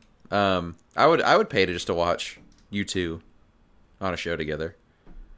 Oh, we'd be fucking. We'd be we'd be the next Boston Rob. We'd be on every other reality. We'd be on Survivor. I'd be having my fucking having my butt out because you only wear your underwear on Survivor after week two, and uh, it'd be I'd be on the Real World Challenge with the Miz. I'd be all sorts of cool stuff. Well, I think uh, if you've listened to a little bit of the show, you probably know what my number one is going to be, and that's uh, American Idol. No, um, Big Brother. Big Brother is definitely the best uh, competition show on TV, uh, which is why they air twice a year now with Celebrity Big Brother, which is currently on TV. But Big Celebrity Brother in the, quotes. yeah, exactly.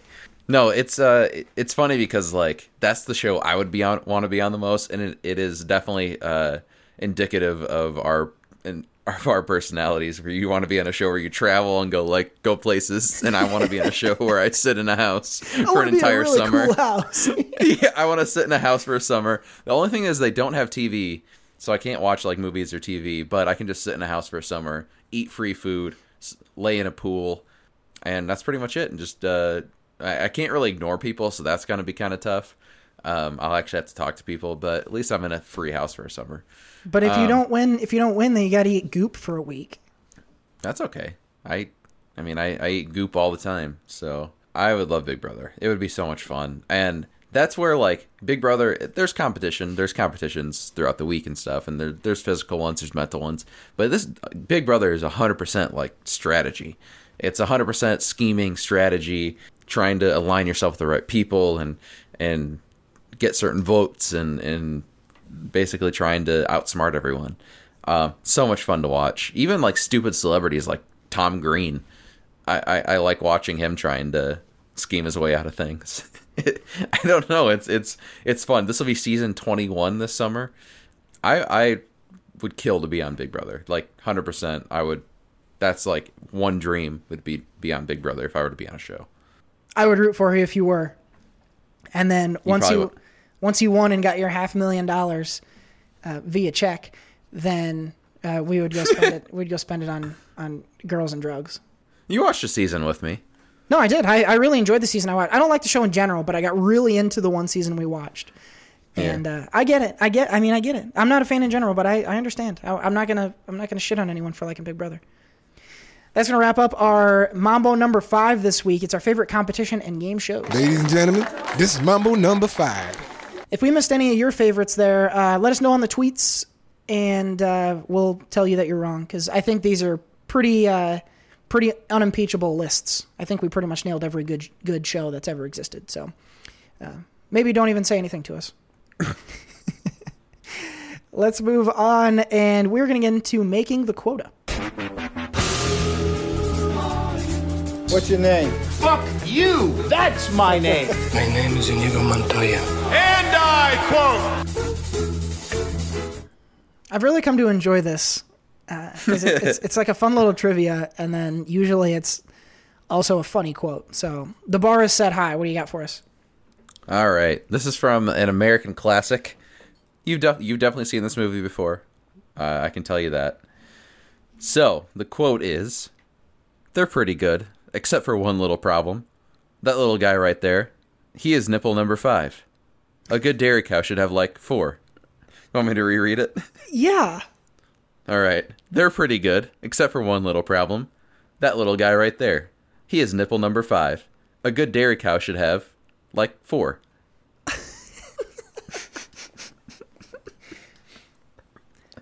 I'm like picturing this scene, and they're they're counting cow nipples. All right, I'll read it one more time for you. They're pretty good, except for one little problem. That little guy right there. He's nipple number five. A good dairy cow should have, like, four. I, I feel like I'm gonna feel stupid when I don't get. I have no fucking. Uh, I'm gonna start listening to movies that I don't have cows in them. Uh, is it Kung Pao Enter the Fist? No. Okay. Is it? Uh, would you tell me? Okay. Would you narrow it? down- Is it? A, it's not. A, is it a Kevin Smith movie? No. Oh well, fuck.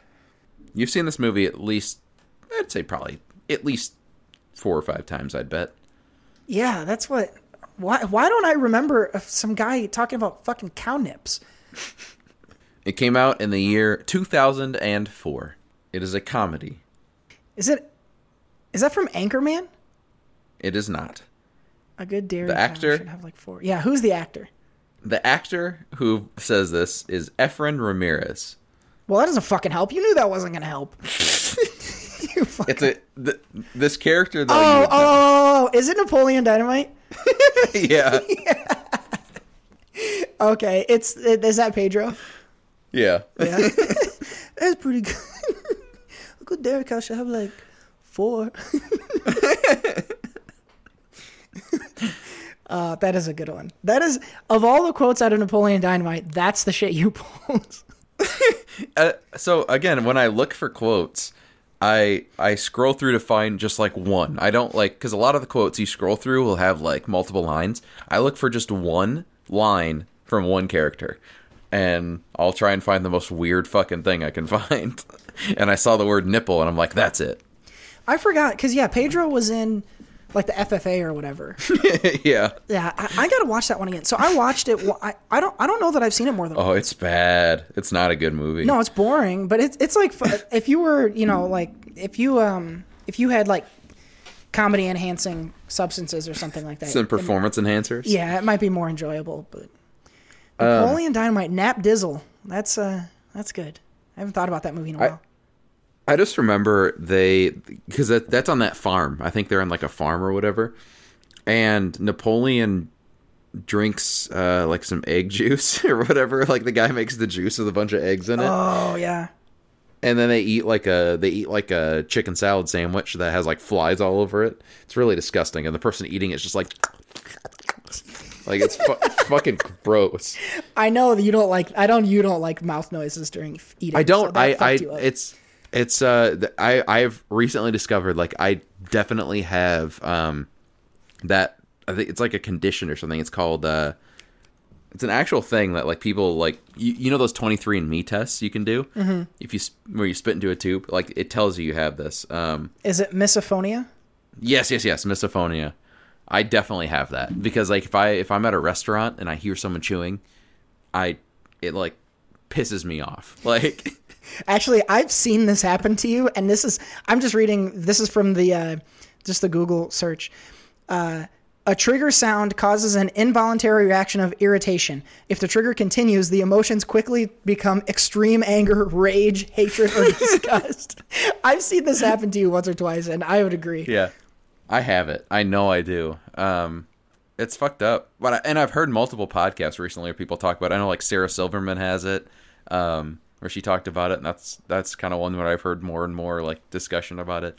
Um, and like a lot of people develop it later. Like it's not something you have. Like you develop it later on, and it's not just like a. It's not just like a like a, you know, something that you have in your head. It's just like something that triggers, and eventually like it just happens, and there's not much you can do to get rid of it. Man, So well, it's annoying. I don't like it because yeah, it, it makes me not want to eat. I don't know, and that's sad. That's when I why. don't That's why eat. you get so pissed. Yeah. oh my god. Well, if there's anything to be learned here outside of cow nipples, it's that uh, you better close your mouth around Seth. You might get fucking decked.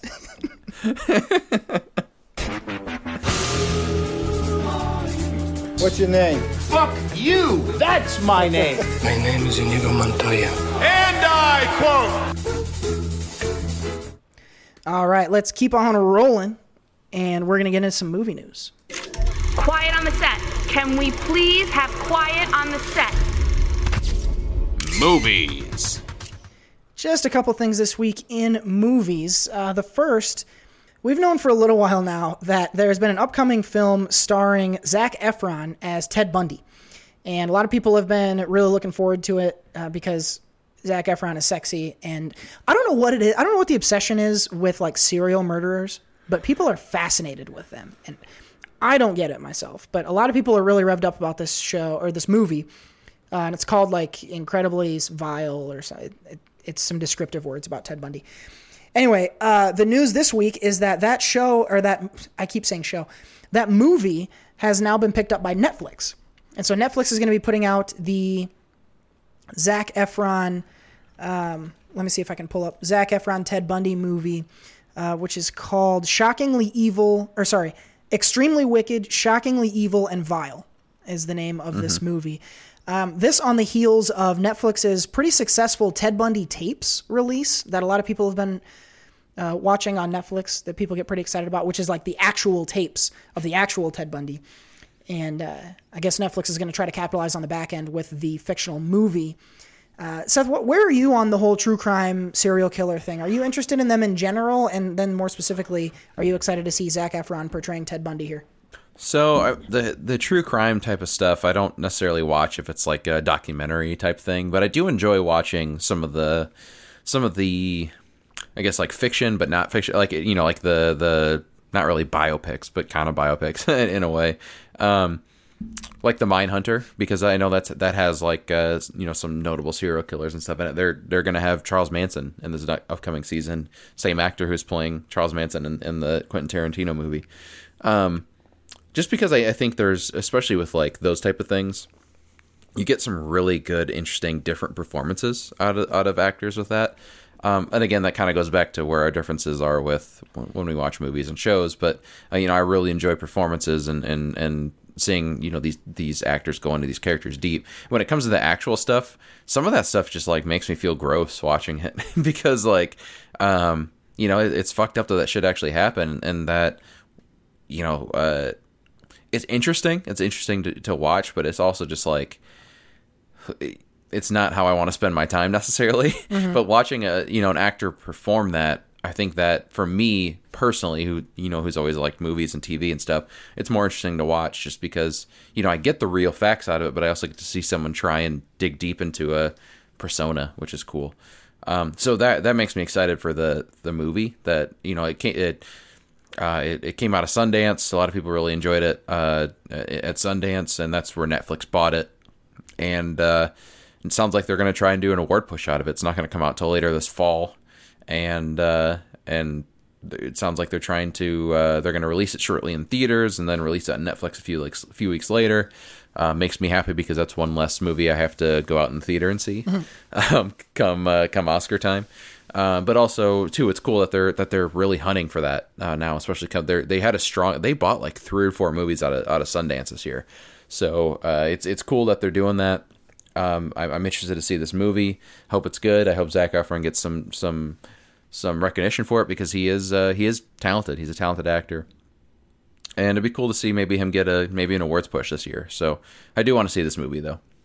Yeah, I'm I'm I'm not really here for any of the real murderer stuff. I you said it kind of makes you feel gross to watch like the real thing. The whole all of it makes me feel super gross. I anytime it's based on something real, I I don't like it. I, I don't like the what's the the idolization of the guys like this. I, it makes me feel really weird. Now that said, um, anything that's going to get Zac Efron more recognition, I am a fan of because I really do enjoy him, and I think I've seen enough of his stuff to recognize, like you said, that he is very talented, and I think given the right vehicle, he could really show us something. So I'm interested to see, you know, what what he does in this, and you know, if he does get a award nomination, then that would be pretty awesome because I've I've been a fan of his for a while.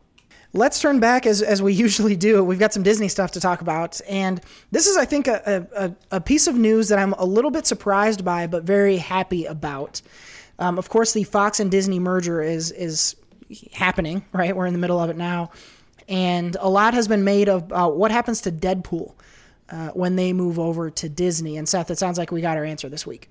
Yeah, well, they, they talked last week that Deadpool uh, three is in, in the works. He's not going to be part of X Force or anything like that. It's going to be a separate movie. So at least they have ideas going. And Disney confirmed in a conference call type thing today, where they were talking about the Fox Disney merger, uh, that it will be rated R. So um, interesting that they're going to go with that that play, continue you know contending with that. Who knows? I I mean, it'll be interesting to see if they include him in the Marvel Cinematic Universe or if they continue him separate, but then also there's the Fox X Men characters that will likely want to be included in the MCU that will be part of the Deadpool thing. So I don't know if they, they include them in the in the MCU. If they don't, if they have a separate thing, they just get rid of those characters.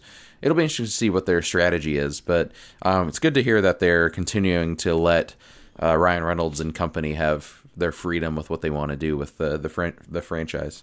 Yeah, I'm excited by this. I think to to not hamper the creative, you know, nature of the guys making this, I think is what is exciting because Disney does tend to do that.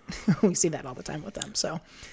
All right. Well, you mentioned Avengers, and we got a new Avengers TV spot during the Super Bowl. It was part of a, a group of of sort of trailers slash TV spots.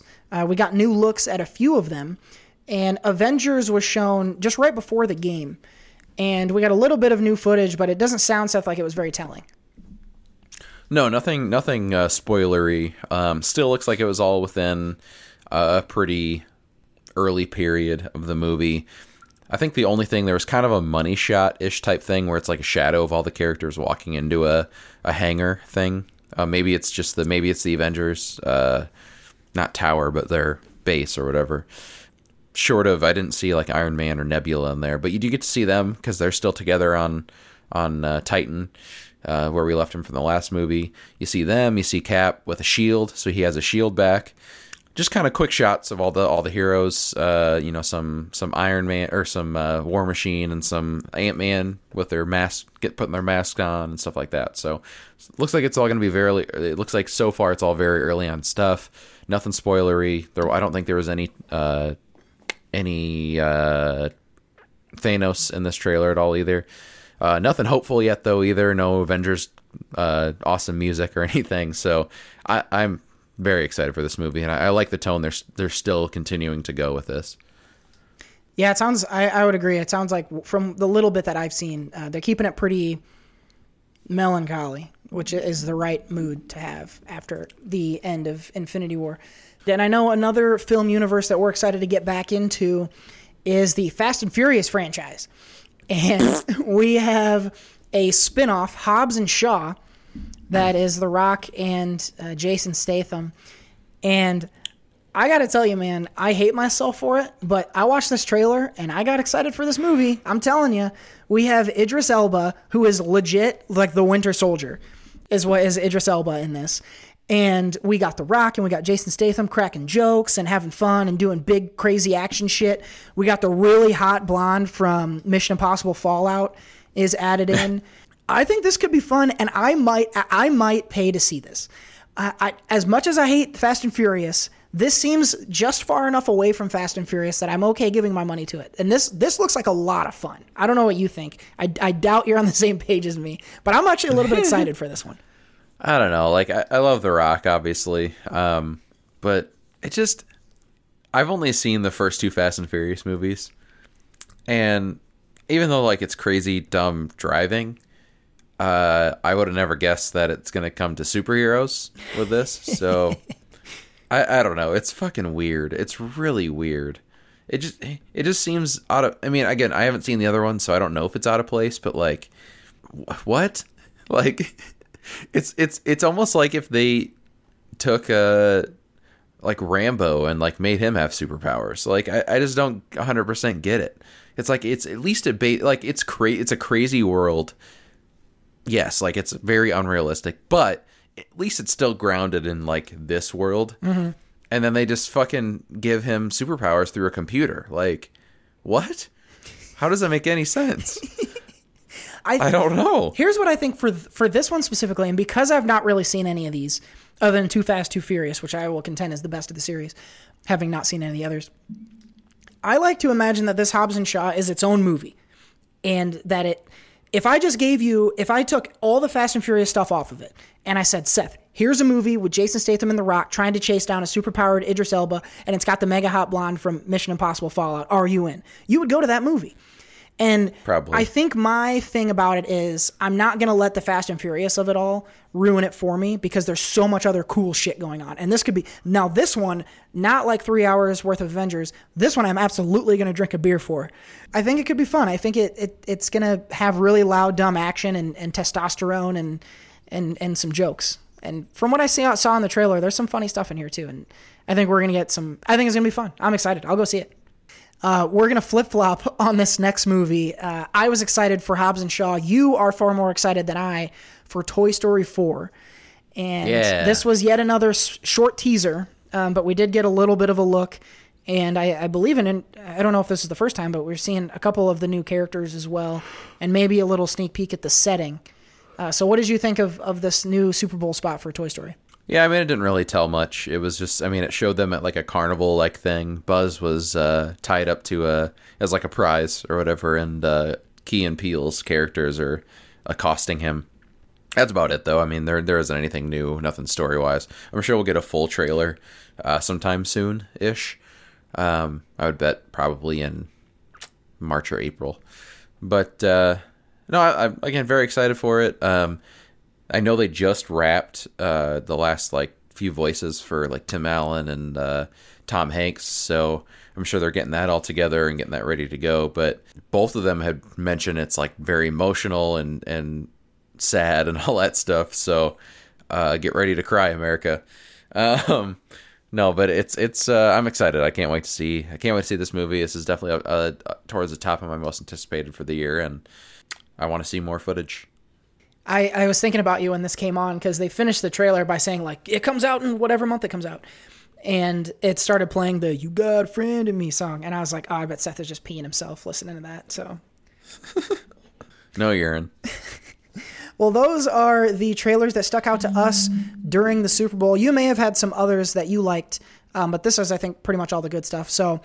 Uh, let us know what you thought of Avengers, Hobbs and Shaw, and Toy Story 4 Super Bowl spots, and let us know if we missed anything as well. So for now, we're gonna we're gonna do a quick review of the a movie that you and I both went and saw last week, and I am just at a loss. Like, okay, we we are gonna get into a little bit of spoilers in this movie, but not for a second. So stay stay around for a second, and we'll give just our top thoughts, and then we'll, we will get into a little spoilers, but we'll warn you. Don't worry. So this was Serenity with Matthew McConaughey, Anne Hathaway, Jason Clarke. And this was a dumb movie.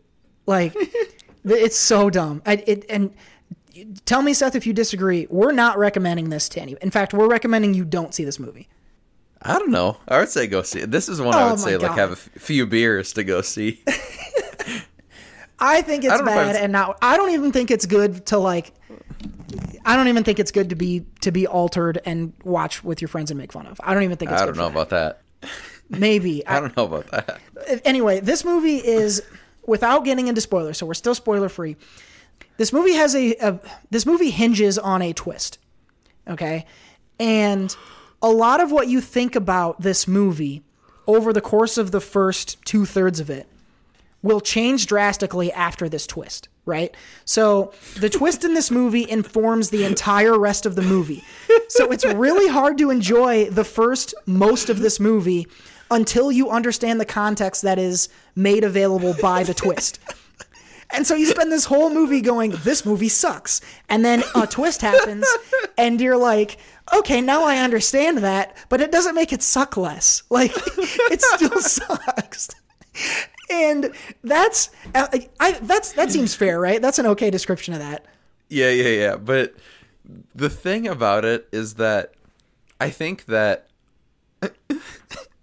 for for me anyway, the the thing that I enjoyed as much as I did with this movie is well, one, I was by myself in the theater, so I was able to react as I pleased. um, but but the twist is so fucking absurd. it's so dumb that you're just like I multiple times out loud went, "What?" and my arms went in the air. And it was just like, "What is going on right now?" And that's that's the that's the like here's the thing is if you see this movie without knowing anything beforehand, you're either going to hate it because it's terrible and you wouldn't recommend it or love it because you hate it so much. Like because of that twist is like comp- it is the most left field twist I have ever seen in a movie ever. It's so fucking weird. It's so weird. And that's why I enjoyed it because it was just like honestly like I going into this movie I knew there was twists and I was like okay, I'm going to try and figure it out. That like it was like a puzzle.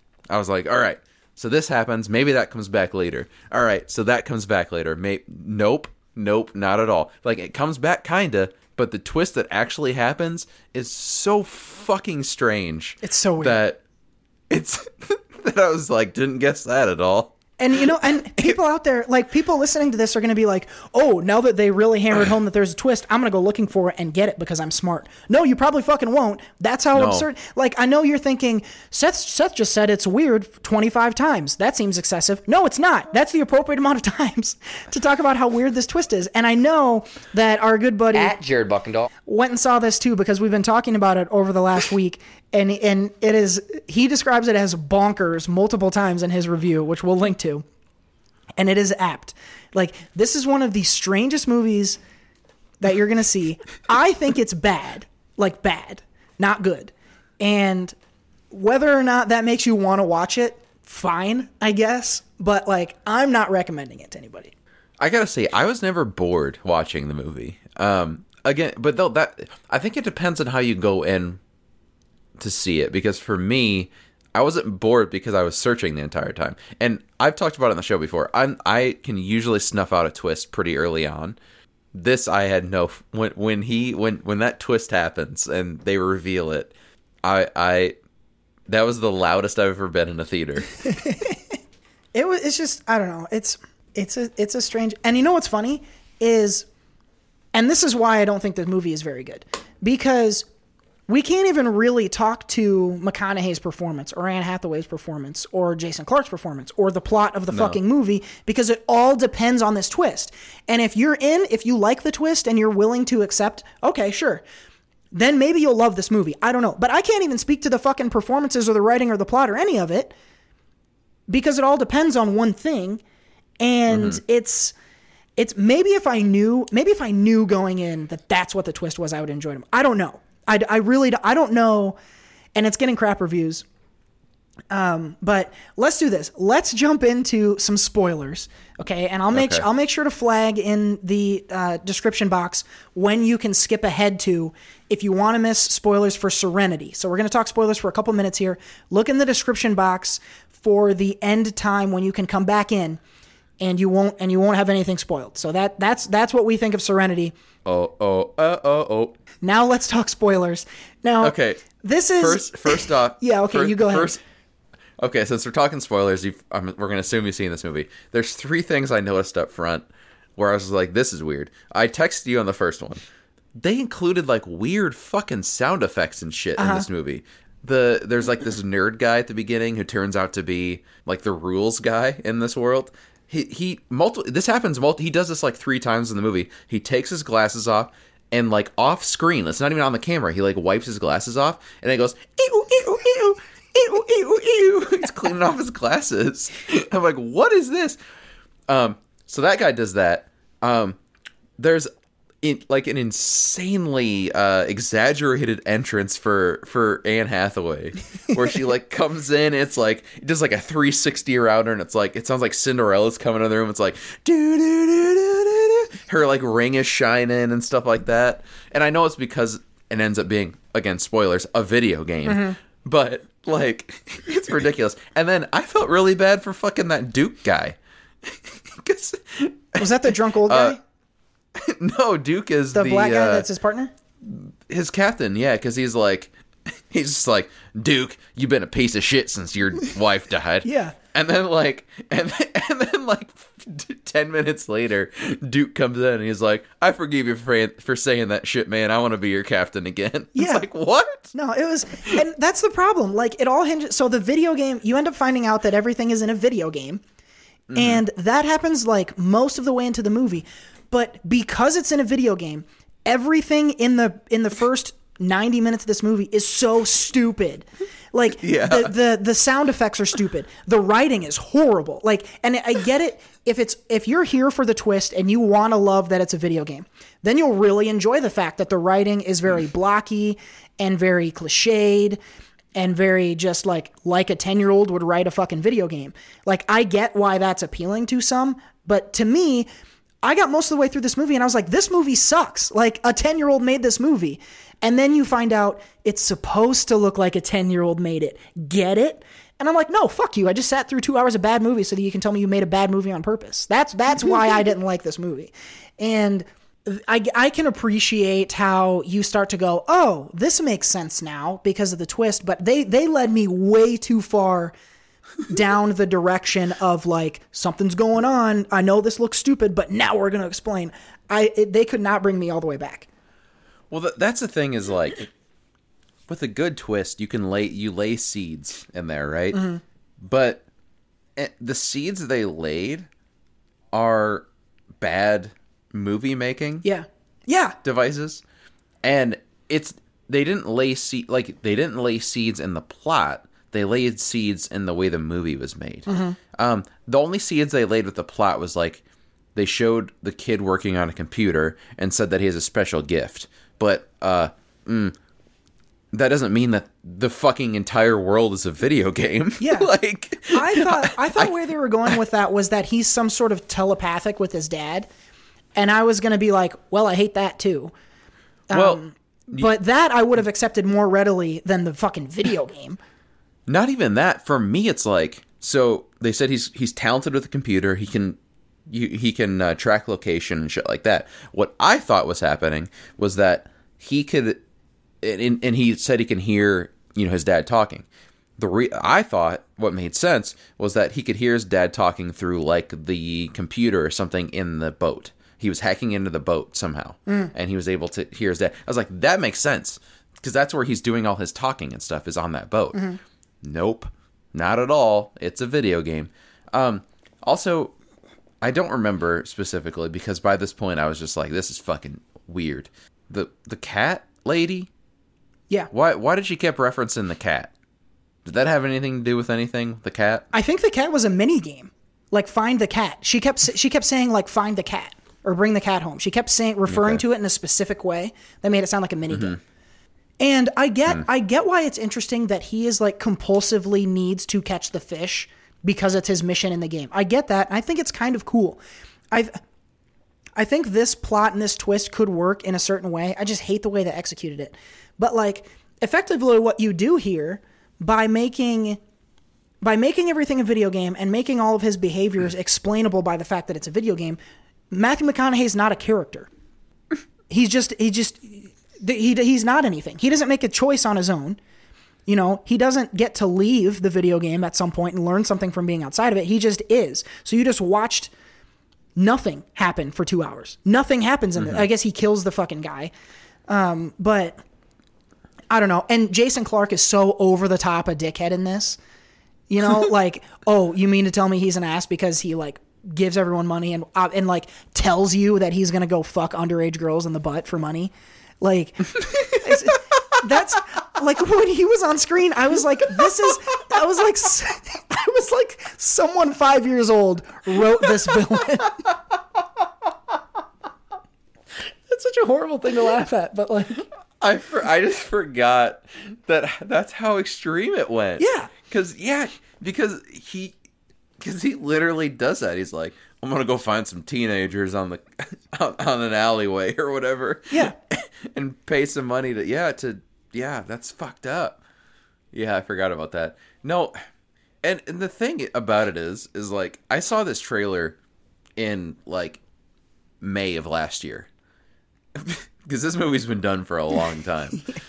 I saw this trailer in like May of last year. It was supposed to come out in like November, December. Um, and the trailer for the what the movie like if you watch the trailer, you, you're like, this doesn't look like a bad movie. I was you know, excited to it's gonna see be it. a movie. It was like it was a movie. It looks like it was gonna be a movie about a couple who uh, used to be together. She wants him to kill her husband. There's some drama going on there. Nope, that's not what happens at all. No, it's just so fucking weird. It is. It is seriously one of the.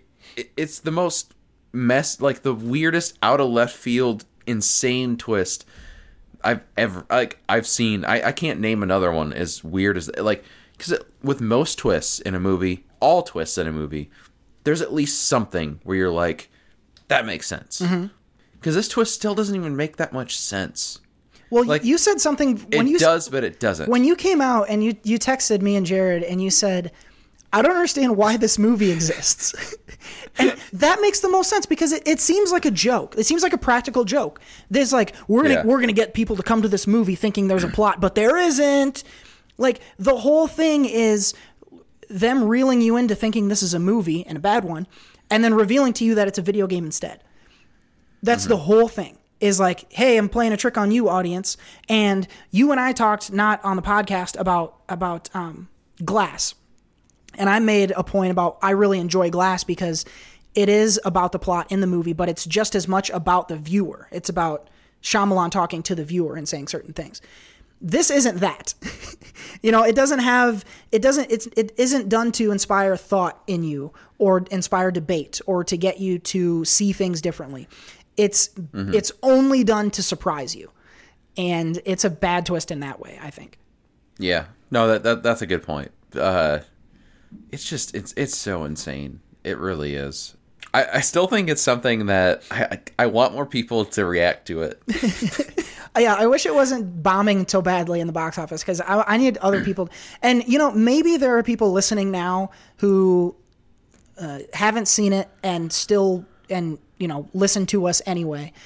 Um, to those people, I would say, I would say maybe give it a shot. Even knowing what you know, you'll be able to understand the first part of the movie more, and maybe you'll enjoy it. I'm half interested to see it again, and just just to kind of watch it and see, knowing what I know You- now.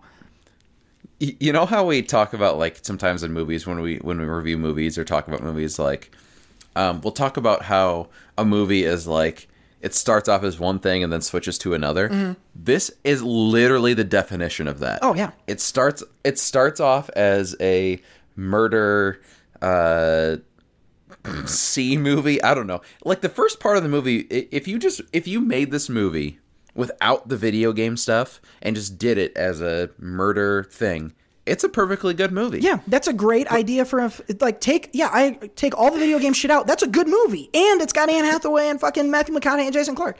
That could have been a Yeah. good- good movie, and then they just they smashed it like that guy with the big hammer smashes watermelons because he thought it was funny.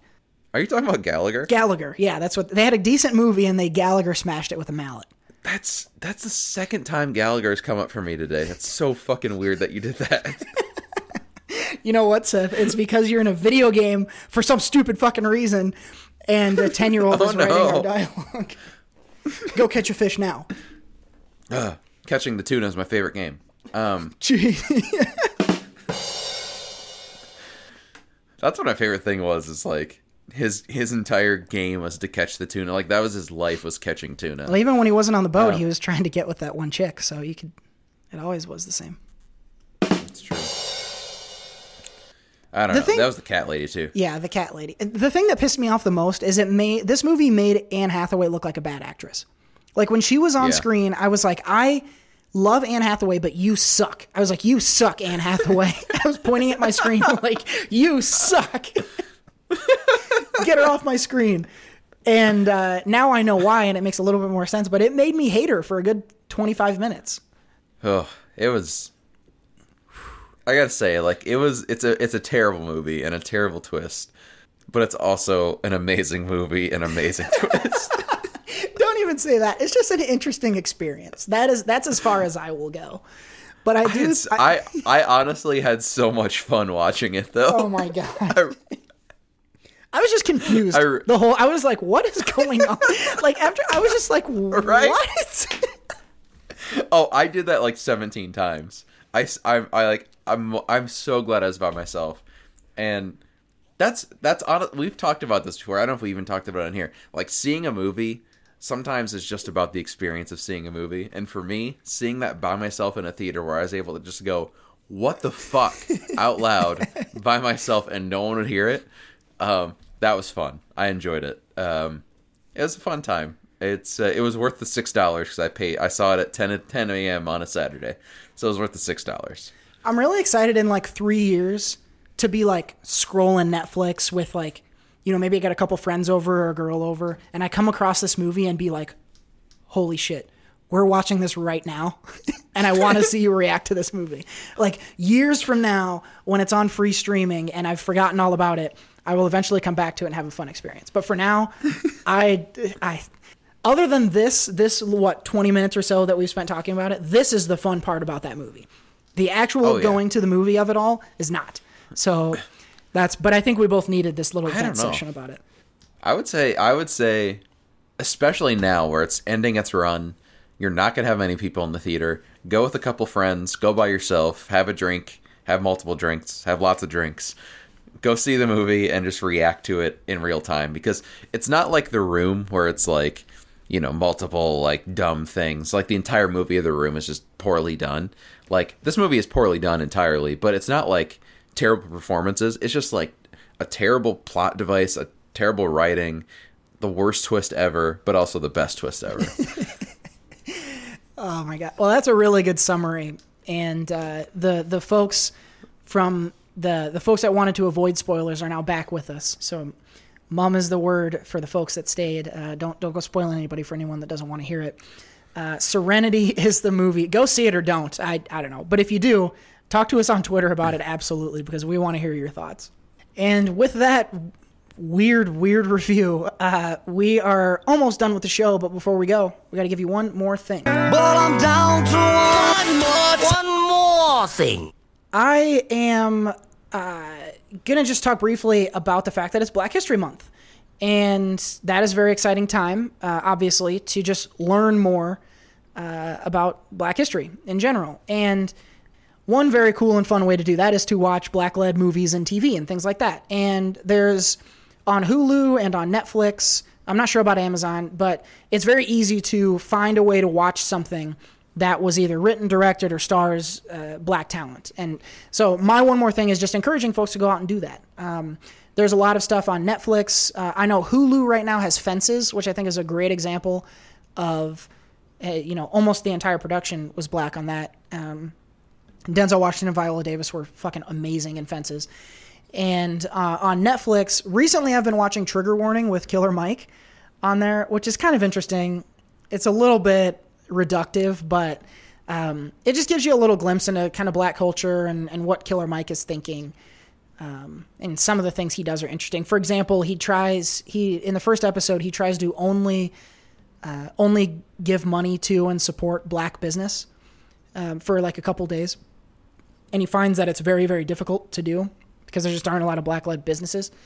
And so, just kind of, he just does little experiments like that, which are kind of fun. Um, so, if you're looking for something on the series side, watch that. Of course, Atlanta is on Hulu. Um, my my challenge to the folks out there is over the course of Black History Month, um, it'd be great if you could read up and learn about you know a famous black uh, person who has had a lot to do with civil rights or something like that. Um, but uh, if not, you just want to take in some entertainment, uh, find a way to do something that's black led. If you haven't seen Get Out, watch that. But try it over the course of the next month, and uh, yeah, I think it'd be cool. I second that. Watch Atlanta. there you go. we so you talked briefly about the Super Bowl commercials, right? Yeah. Um, a couple things. So, for one, I didn't know corn syrup was so bad in beer. There was about 18 uh, commercials about that. The other one though is the one that everyone's creeping everyone out, and I've seen it like oh, four I know times what you're going to talk about. I watched it like four times today uh, because it's replaying on all the streaming services. It's the I think it's the TurboTax one about the the Robo Boy. Yeah, Robo Child. where he's just like, "Papa, wake up! Papa, wake up!" it's disturbing. I don't like it. It. I I'm starting. I've come around on him now, where I I totally love that child. Oh. Um, I would raise I would raise Robo Child, Robo Boy, whatever his name is, um, to be my own. Because I've heard him say, "Papa, wake up!" At least 400 times today. So, for those who haven't seen that, check that out. It's fucking weird. It's creepy, but it's awesome. Um, so, uh, no more corn syrup and Robo Boy are my uh, one more things. There you go. Uh, glad to see that each of us took our one more things equally seriously this week. Uh, Well, hey, I don't have a White History Month to do this for. hey, the other eleven months are white history, so I know I set the, I set that one up for you. and I knocked it down. yep, that was good. No, we're- there I actually very rarely have serious one more things, so uh, I was the outlier in this case. Um, either way, lots of great stuff. We had a pretty fun episode number eighty, our tenth octaversary, and uh, yeah, this was a blast, including. I, this Serenity thing, I, we could go on for hours about it. I honestly like. Oh, I love it. it, it was it was fucking hysterical. So yeah, thank you for for joining us not only for this episode but for all 79 of the priors. Uh, it has been our pleasure to bring you 80 episodes so far and and we're not stopping now. Uh, we are charging full steam ahead. 84 is our last one. 84 might be the last one, yeah. So four to go. Um, I mean maybe I don't know, but probably not. Um, we'll, we'll we'll keep rolling on, and uh, we've been talking. Uh, got some other cool kind of uh, things coming out uh, over the course of the next few months that might be kind of fun. So more details to come, uh, including what we're going to do for the Oscars. So we'll we'll keep you uh, privy to that as the date draws near. Just a few weeks to go yet before the big night. So. Uh, lots of great stuff. Uh, being episode 80, if you want to find a way to celebrate, uh, share us with a friend. Bring in new listeners. Uh, don't send them back to prior episodes. we like to think we get better as time goes on, so going backwards is not going to help. But um, yeah, bring bring someone new onto the show if you can. Uh, subscribe wherever it is you're listening, so you can get new episodes every Friday. Uh, hit us up on the tweets if you want to be a part of the conversation and uh, do all that very fun stuff like share subscribe uh, all of our info is in the description box if you want to get a hold of us uh, please do because we look forward to talking to with you especially if it's about serenity. So this has been episode number 80 of the soko show for seth ott. This has been chad kroeger lead singer of nickelback and uh, make sure you come on back for 81 we will see you next week. Bye.